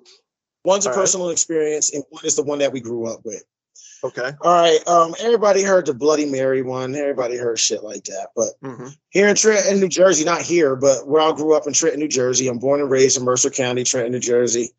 Um, the capital of New Jersey is very um, colonial around there. Um, a lot of it's a lot of energy around there. I'm not even going to front to you.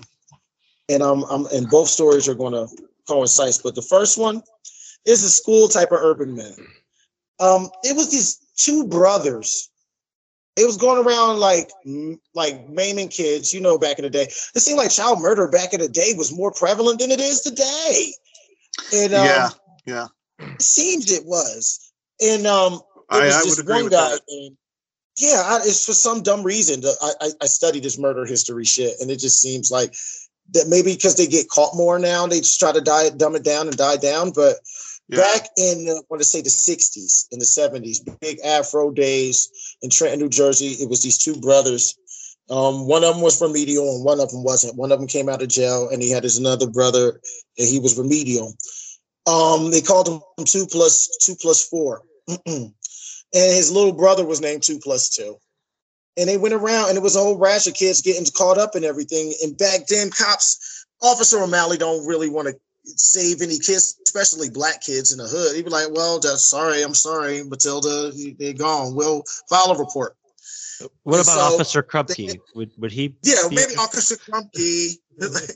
but they officers suck, even though I kind of feel they were kind of better back then, but they suck. At least they talked to people back then. But they still sucked at their job. Forensic suck. That's what it is. Forensic Right. sucked Right. a whole bunch of kids. It just went on for at least like 10, 12 years. My school system comes up and my school year comes in, and the tale of two plus two and um and two plus four, his brother two plus two, never got solved. So they said they dwelt on the tracks. If you go on the tracks and walk backwards, the tracks started from Wilson Averstead Projects all the way to Laurel Ave. It's like a whole mile. If you walk backwards at six o'clock for some stupid reason, you'll see two plus two and two plus four walking up the opposite side of the track, and then we'll run and shit like that. And I tried it one time, and of course I saw something and I ran away. And you know what I mean? But it was real, but now here's the real life story, guys. I'm about to really scare the shit out of you because this is totally true. Okay. True story from me. Um, I'm big on um energy and stuff like that, but this happened when I was um 12. My sister was 11. My sister's a doctor right now. I'm a professional artist. I got my wits about me, guys. I'm not easily swayed and I'm not naive. I always disprove the supernatural. But I'm in my apartment, Wilson Haverstead apartment, 521, apartment 3B. My parents went out to have a couple drinks one night. They never go to have drinks, but that night they kind of wanted to have drinks. And so me and my sister were old enough to be in the house by ourselves. You know, today we're, they would call them latchkey kids, but that was the norm. 12 years old in the house by yourself. Oh, yourself. yeah. Come on, that's not as long as Oh, we're that, alive. that was you know what I mean? definitely that was definitely the norm for Gen Xers like us. Yeah. Yeah, I babysat It my sister and brother at like Yeah, ten years old. So. at- Yes, it was normal because we were old enough to do those things. Now, 10 year olds, 12 year olds, 11 year olds, they can't even tie their shoes barely. And so we Oh, in the you leave house, them I'm alone drawing. now. You leave them alone now, and you Yeah. get arrested you know, for bad. You get arrested. Yeah. You Yeah. get arrested. You can't even go to your trash and take out the trash. It seems. You can't. You can't let your kid fucking walk to the park anymore. Yeah. Yeah, it's bullshit. Yeah. And so me and my sister are in there, and uh, time goes by, 8, 11, 8, 9 o'clock goes, 10 o'clock comes. And I remember I'm drawing Battalion from uh, Battle Lion Battalion from Stormwatch on Image Comics. I'm drawing them on a 17 by 11 piece of paper. You know what I mean? With my ballpoint pen, I'm inking them. And now, in our room, in our apartment, the living room is what you come into. We got the kitchen immediately to your left. You go straight to the back. To our left, to your right, you'll see my sister and my bedroom. If you keep going to the back, you'll see my parents' bedroom. So diagonally is the bathroom. So I'm sitting on my bed and I can see the bathroom directly from me. The light's still on. The light's on in my um light on shook, you know, and the door, the windows are locked by the fire escape. Everything's locked. My parents are great parents. They kept it secure. And so I'm the big brother. I'm making sure I'm just drawing. My sister's playing with her doll. She combing her hair and shit. We watch watching Ren and fucking Stimpy, right? Yeah. I'm, I'm trying to put y'all in the moment here, okay? Classic. Oh, I, classic. I, I'm feeling it. I'm right there, dude. I'm, I'm right right there. there, too. Yeah.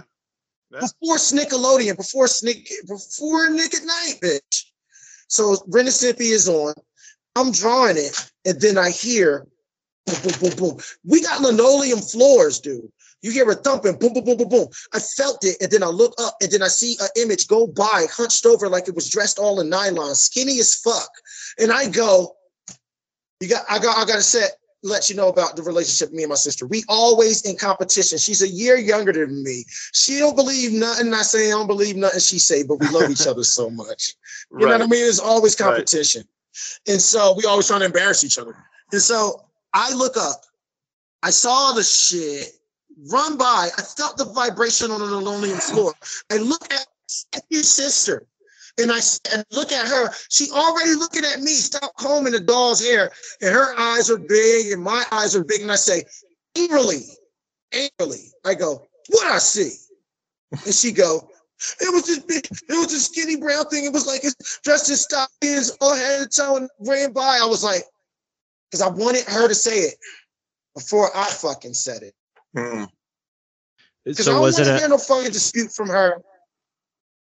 And so I don't even know what the fuck it was. So it took us about 20 minutes to get out the room. Luckily, the broom was next to the door, the sweeping broom. I take the broom. She's on my back because I'm the boy. Come on, this is straight, straight out of Goonies, guys. Yeah. You know what I mean? Of course, I'm the first one to go. You know Oh, what I mean? So I go and the lights is off in the living room, which is scary as fuck, dude. And the lights are on in my mom's It is. bedroom, It my is. mom and dad bed, and and then and it's on in the bathroom. So we both saw a clear picture of the fucking bullshit. So I got the broom and we go in my parents' closet and I shut down the broom, stabbing them, stabbing it, nothing, nothing. We check, it's still locked. The fire escape window, everything is still locked. And here's the big test, guys. The living room and the kitchen where the lights are out. Oh, So she got, she squeezing me, you know, she pushing me. And I'm like, come on, off me, oh, get off me, get off me. Get off me. So we turn on all the lights and whatnot, and long story short. And then we look at each other. And here's the scary part, guys. We look at each other and I go, you know me, you know me, Chris. I'm I'm I'm a, I'm a, I'm a, I'm a, I'm an outlier. I like to say it, even if you ain't gonna believe me. I just want to be the one to fucking say it. yeah. And you say, I, I, I, I told you so later. I go, I'm gonna tell mine though. My sister, like, they, she's the doctor now, the surgeon, still thinking like a doctor. She's like, they never gonna believe us, BT. They never gonna believe us. You know, dad, my dad full of jokes.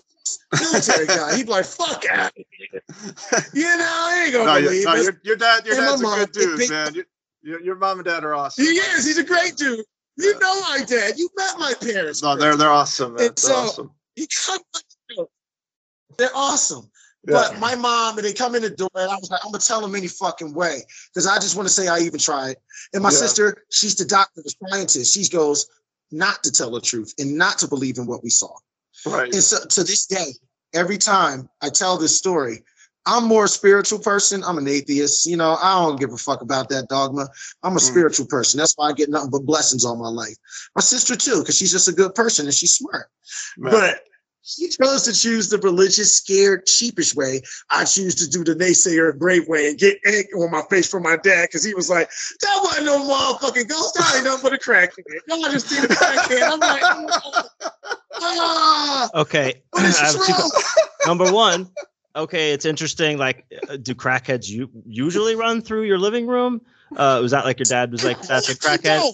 No, Or number two, like that was also, him- that was him also, standing on the episode. That was him standing on the scene from New Jack City with Pookie and shit. You know what I'm saying? was there a chance that you happened was to? s- prom queen. Was there a chance you happened this happened you happened to see a ghost dad? Was this a ghost dad situation? oh shit. Because- oh, shit. I we saw an apparition. We saw an apparition together with our big brains, and um, Yeah. some people are in tune to those energies. And me and her, Mhm. Being the big brains we are, I know absolutely we were in tune with that. And uh, she just wanted to deny it. She can't even explain it. I can explain it. I know what would happen, but I can't explain why it happened because there's a lot of death fuck. in the, in the projects in the hood. It's nothing but death, unsolved mystery death. People shot over crack money, dice games. That Mm. was just that. That was that. That's what I chalk it up to. No. Wow. Damn. Wow. Good good story, man. Good story. Very good. Yeah. That was Well, close to my heart because Chris, can Well, you I- top that? Top. don't know. Hey, I follow don't that know. asshole. Yeah, follow that. That's asshole. said. should should have let Barry go last. Yeah. Um. Yeah, I don't. I don't have one that's uh, that's that's personal to my life, but it is uh, close to me in the sense that this is where I grew up. Uh, and I'm going to pull up my my notes here because I'm a notes guy. Um, Nice. So I grew up in uh, uh, Suffolk County, New York. Um, this is part of uh, Long Island, and I was right outside of a little place called Lake Ronkonkoma. Uh, it is Long Island's largest, deepest lake, uh, a majestic expanse surrounded by scenic woods uh, lined with white sand. Thousands and thousands of people every year will flock to its shores every summer and bask in the unspoiled natural surroundings. But, but, and here's the thing that I grew up with uh, there are scores of local residents who won't even dip their toes in Lake Ronkonkoma. And it's not Shit. because of its recent uh, recent bout with algae bloom, because now uh, you can't uh, swim in the lake now because the algae is so thick that there's like a bacteria issue. What? Uh, but you, you, no, it- it's true. It's like uh, there, the back when when there's a bad algae bloom, like a there could be a bacteria level in in a pond naturally occurs that is so intense that they tell people you can't swim in there because you'll get sick. You know. Does that make the water like sludge or like jello or something? Okay.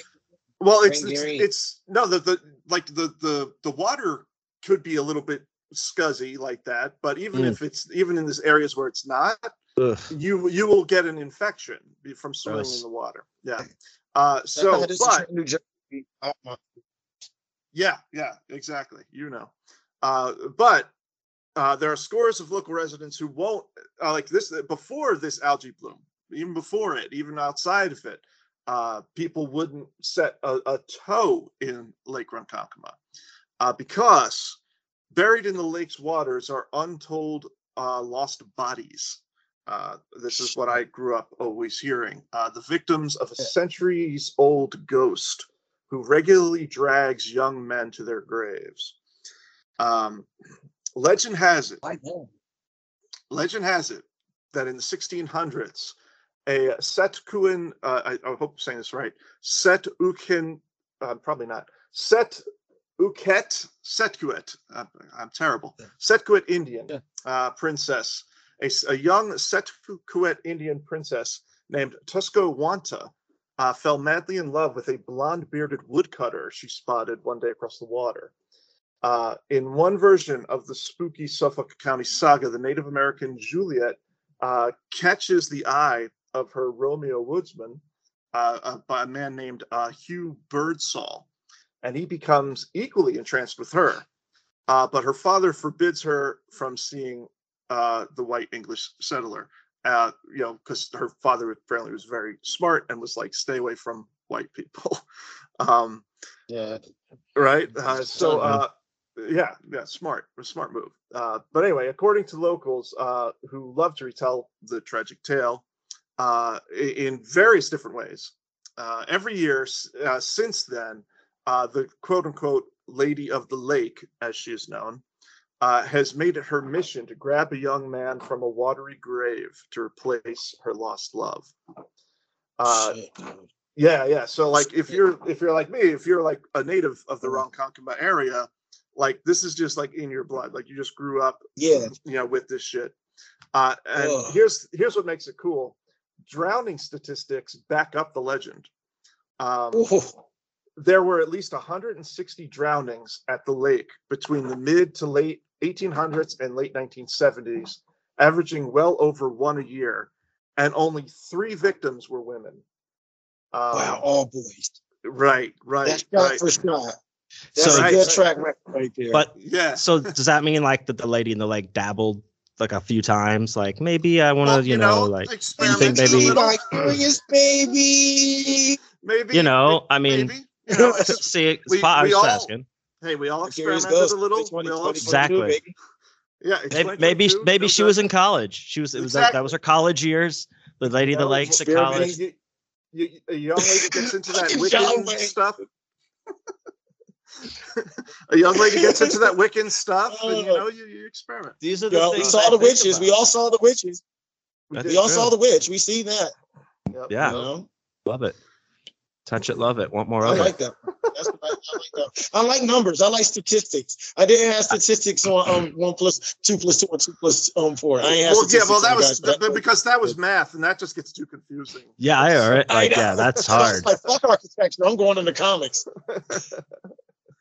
so uh yeah so tuscawanta uh you know is uh is uh you know the name of our our witch our our our uh, native american uh princess. Uh she uh uh like i said the um drowning statistics kind of line up with this. Uh so a uh former lifeguard uh david igneri uh who's 74 year old 74 years old uh uh, he has a doctorate in colonial American history, said that in the 34 years he's helped guard the lake uh, and guarded speeches starting in the 1960s, there were 30 drownings al- alone, all male victims. Uh, this is a quote from him from the uh, New York Post, which says, I had heard it for years, all the legends, the princess curse. I thought it was all malarkey, uh, just a myth. So apparently, this guy is Joe Biden because he thought it was all malarkey. Right. I know, right? Right. I, Malarkey. lo- I love that word, malarkey. Oh, malarkey to him. Yes, that's fucking unbelievable. Uh, then he had a terrifying premonition about a drowning while guarding, uh, uh, while guarding the the lake. He had a you know a dream that he was going to be guarding it, uh, and wit- witnessed instances where females inexplicably survived situations others would have died in. Uh, he also listened to Buddy's tales of their own encounters with the heartsick princess and lived to tell about his own brush with death in the lake. Uh, so he started to say, well, maybe there is something to this. Uh, right. it's easy to see how the majestic, if not, not slight eerie Lake would inspire such a tale. Uh, as the deepest lake on Long Island, uh, Ronkonkoma has been called bottomless, although even the most strident believers in the lake acknowledge that it isn't true. But it's a really fucking deep lake, you guys. Fuck uh, you. It's yeah. not a lake. Fuck it's an ocean. you, dude. Yeah. yeah the, the fucking It's thing it's it, it's nearly 90 feet at its deepest uh and around 10 feet along the edges at some point You're out of your Um, mind. yeah What's the name of the lake again? What's the name of the lake again, though? lake ronkonkoma I wonder what Ronkonkoma means. uh it means it means means. it means death to all men uh it's it's an Right. old a, a native american word for death to men yeah uh, yeah, like if you're still jerking off, watch out, guys. but uh, it- uh, but it also it features a uh, a, a sudden uh, 40 foot uh, foot drop. Uh, but it is Mm. deep enough uh, uh, to um, you know to, to definitely like keep some some hidden bodies and stuff. Uh, uh, i got another note here another note. Uh, virginia shoot who is 72 years old who lives on the edge of the lake said her uncle was a lifeguard there briefly when she was little. Uh, and Right. during his during his first week on the job and this is in quotes she says this uh, he dove off the diving board and came up with a body on him. He didn't know it but someone had drowned and was in the water. So a lifeguard just went for a friendly swim came up Um, with a fucking dead guy. Yeah, came up with a fucking friendly reminder. Yeah, Wait, did he did did he come up with it because he grabbed he he grabbed it and pulled it up, or did it like grab him and he was like, oh god, like no was it no that he, or he, no he just he dove in i mean from based Good on what question. she said like like Gotcha. she, he Saw dove in and he came up and it was caught on him somewhere and like oh shit there's Oh, a body on me there's a body. Yeah. yeah God damn, man, that shit's Yeah. creepy as a bitch. it's crazy right right there's a body on me. Bu- Yeah, buddy, like- get the But, body uh, off me. this this same this this same woman who talks about it she says that you know her uh, uh that her uncle quit immediately uh the job of lifeguard uh and she said that uh, and this is and this is the general consensus uh in the area that i grew up in in suffolk county That's what I'm uh, is that we we don't we don't consider the princess evil uh we just like we just think of her as, as she was heartbroken uh a woman scorned. A a woman, woman scorned. scorned. But we but we don't but she's not thought of, of as as evil. Um uh so um yeah, let me see what it is here. There's a sculpture now uh that was actually made of Tuscawanta, uh the, Mhm. the Set Kuet Indian princess, uh, which is Okay. made from a tree trunk which overlooks the lake. Uh so there's like this sculpture of her now. So like So that Jesus. shows there an actual, it's an object of power there, and her representation is an object of power. That's what that is. It represents what she is. Wow. I mean, Yeah, it don't come yeah. from nothing because if no one believed in it, it wouldn't. They wouldn't have rectified it.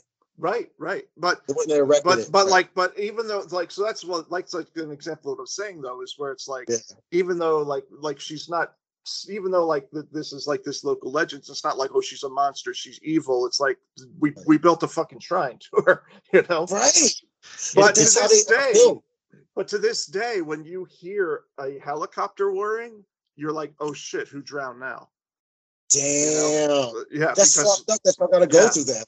yeah yeah um so It kind never- of reminds me of like so when you drive into Corpus Christi in Texas, like there's a Mhm. statue of Selena right there in the bay when you get there, and she's like, she's got this huge ass you can set a drink on and shit. Like, do you think that uh, hopefully she haunts that bay because of that statue? She is buried Yeah. there. She's buried in Corpus Christi, but like, uh, you know, they've got that statue there. That would be cool. Why not make? I mean, you making archetypes create these objects of power. I mean, I mean, uh, everything can be haunted, but when we give light to these objects, they automatically become haunted. You can call it what you Mm. want, but the energy is trapped in there like a lucky rabbit's foot. This is what I have. I love it so much. I'm shit without it, but that's my object of power that I have. I got a favorite pencil that I use that I still for Yeah. years. Yeah. you know. Oh, I, I, yeah, that's absolutely true. Like, even though I'm not like, I'm not a, a spiritual person, I guess you would say, but Mm. like, there are Yeah. certain things that I like, I'm stupid about. Where like, these are my lucky socks, and it's like, you know, Yeah. or you know what I'm even more wor- bad with is these are my unlucky socks. I got married in these socks. Get these the fuck out of here. You know, like, Why, why are you holding on to those socks? Dude? Get them out of the rotation unlucky completely. unlucky items become the lucky items. You Yeah. know, like anything Well, that let me- emotion and energy and tears are poured into. Yeah. Yeah. Well, let, let me let me just uh, tell you a few more things about uh, uh, Tuscawanta. Uh, I, I have some Mhm. testimony from a lifeguard by the name of uh, Juicy testimony. Get ready. yeah yeah. Uh, he he said that in the months leading up to July fourth, nineteen sixty five, when he was a lifeguard, he had the same dream every night for a week. Uh, that uh, he said I was diving in very very deep water looking for someone and I couldn't find them. Uh, each time he reached the water's surface in his dream, he saw fireworks. Uh, the dream was so unsettling that uh, Igneri told his fellow guards, uh, just as a precaution, uh, you told him about it, you know, and then the town allowed him to bring more guards to the lake that day on July 4th. Uh, and he said, We had a few minor rescues that day, and then the epileptic boy went down. Uh, we all cried as the police grappled with the body of the six foot, 15 year old boy. We saw him taken away, and I said to my guards, We're closing the beach today. Call the town, tell them. Uh, as the days went by, I said, You know, maybe there really is a princess. Uh, yeah. So there, there, you know, there's more that goes along to this. Like, you know, uh, like, like I was saying, uh, you know, the lake is now off limits to swimmer, off limits to swimmers because of the algae bloom. Uh, and uh, there are other people who said that they've done like more research dating uh, to 1740 that shows that women and children have drowned there in the lake as well. Uh, Hmm. So it's like, okay, who do you believe as far as like the records go? Uh, but uh, it is considered a kind of um, witchcraft in in the area. There's no historical proof that the there's no historical proof that the princess ever lived. But Hugh Mhm. Birdsall, the person that she was supposed to be in love with, uh, was a real person uh, who moved back to England and married, uh, according to the Sachem Patch. Um, the legend has been enough to spur a small cottage industry. There have been several books, a movie project, a wall mural of the princess, and now even uh, the sculpture that uh, that I mentioned. So anyway, uh, making it more real. They're making it real. They're making it real like Sasquatch. They're making right, that's how the urban legend works. yep, Tuscawanta, Tuscawanta. Uh, yeah, It's and legit. you're right. Like the, bro. I mean, it's legit. Yeah. It's legit. I, I mean, it's legit. It's not like it doesn't seem. It doesn't because my two plus two and two plus four, the brothers, everybody in Trenton, New Jersey, know about them growing up. But the the testimonials that you have, I love it. You know what I mean? Like, come on, the deaths of the Like, come on. Yeah, Come it's it's it's one of those things that I grew up with um, in in Long Island, which I really think of as as like a kind of a spooky place to grow up in.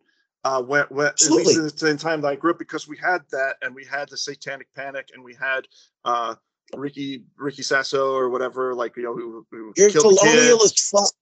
You're colonial as fuck out there too, like I am out Yeah. in Mercer County in Jersey. Like the 13 original colonies, they just killed for no reason, just because Right. somebody was like, "Do you you you actually cured a kid with holistics? You must die." Yeah, right. But we also had a lot of this like satanic panic shit going on in the area Yeah. when I grew up in you know in the early '80s, where we we, we had fucking Amityville. The Amityville horror Yeah. was like Yo, down yeah, the, was down the famous- street. That was like that Mhm. was 15 minutes from where I where I lived, where I grew up, where I was born. You know, so That like, energy. yeah, yeah. So there was a lot of that going on. Um, and I'll talk more about that on later episodes. But I wanted to tell you, Right. uh, you guys about the lady in the lake. I like So- that. Very cool. That's legit. Yeah, like yeah, it. yeah. I love that. I like All that. right. Well, um, I guess that's a show, guys. Uh, Woo.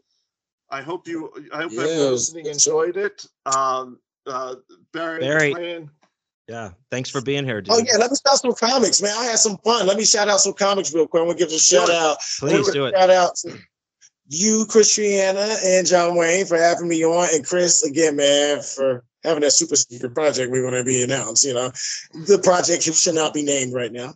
right? And uh, and uh, again, shout out to Tom Mum, Blue Juice Comics, for everything that you do for me, Tom. Chris can att- attest to this. We love you. We love our mom. We love our mom. we do. Uh, we do. um, shout out, we do, we do. Um, shout out to Mike Baron for Cue Ball, that's on the way. Shout out to um, I got my man Mike Duke. We doing Order of Dane, that's coming soon. Uh, again, shout out to Justin Gray, my brother, for doing Billy the Kid, this glorious horror book back here. We're going to be um doing the show here um on the 13th in January at Slashers Horror Bar. And um, we're going to be rolling out issue number four Ability Kid, and that's going to be next Thursday. So please come if you're in Denver. Check me out in there. And again, I, I want to say thank you to all the fans and all the horror fans and everybody that definitely give this little Jersey boy a chance in, in your lives by reading my books and, and, and paying me, commissioning me, and everything like that. But just remember, guys, no matter what you do, never give up and burn lead till you're dead for a color demons. For real. That's for real. Amen, brother. Hell yeah. Never give up. Barry, it's been awesome having you on, man. Always great to see you. And uh, we'll we'll talk soon because I am going to be out your way uh, next month. Um, I'm actually going to be Oh, traveling cool. out Oh, there. yeah. we can get that. So yeah, we should Yes, definitely- perfect. We can get it. We should definitely ha- hang, man. Definitely. We will. I love Cool. you, man. All right, love you guys. Love you too. Love you guys. Uh, see you later.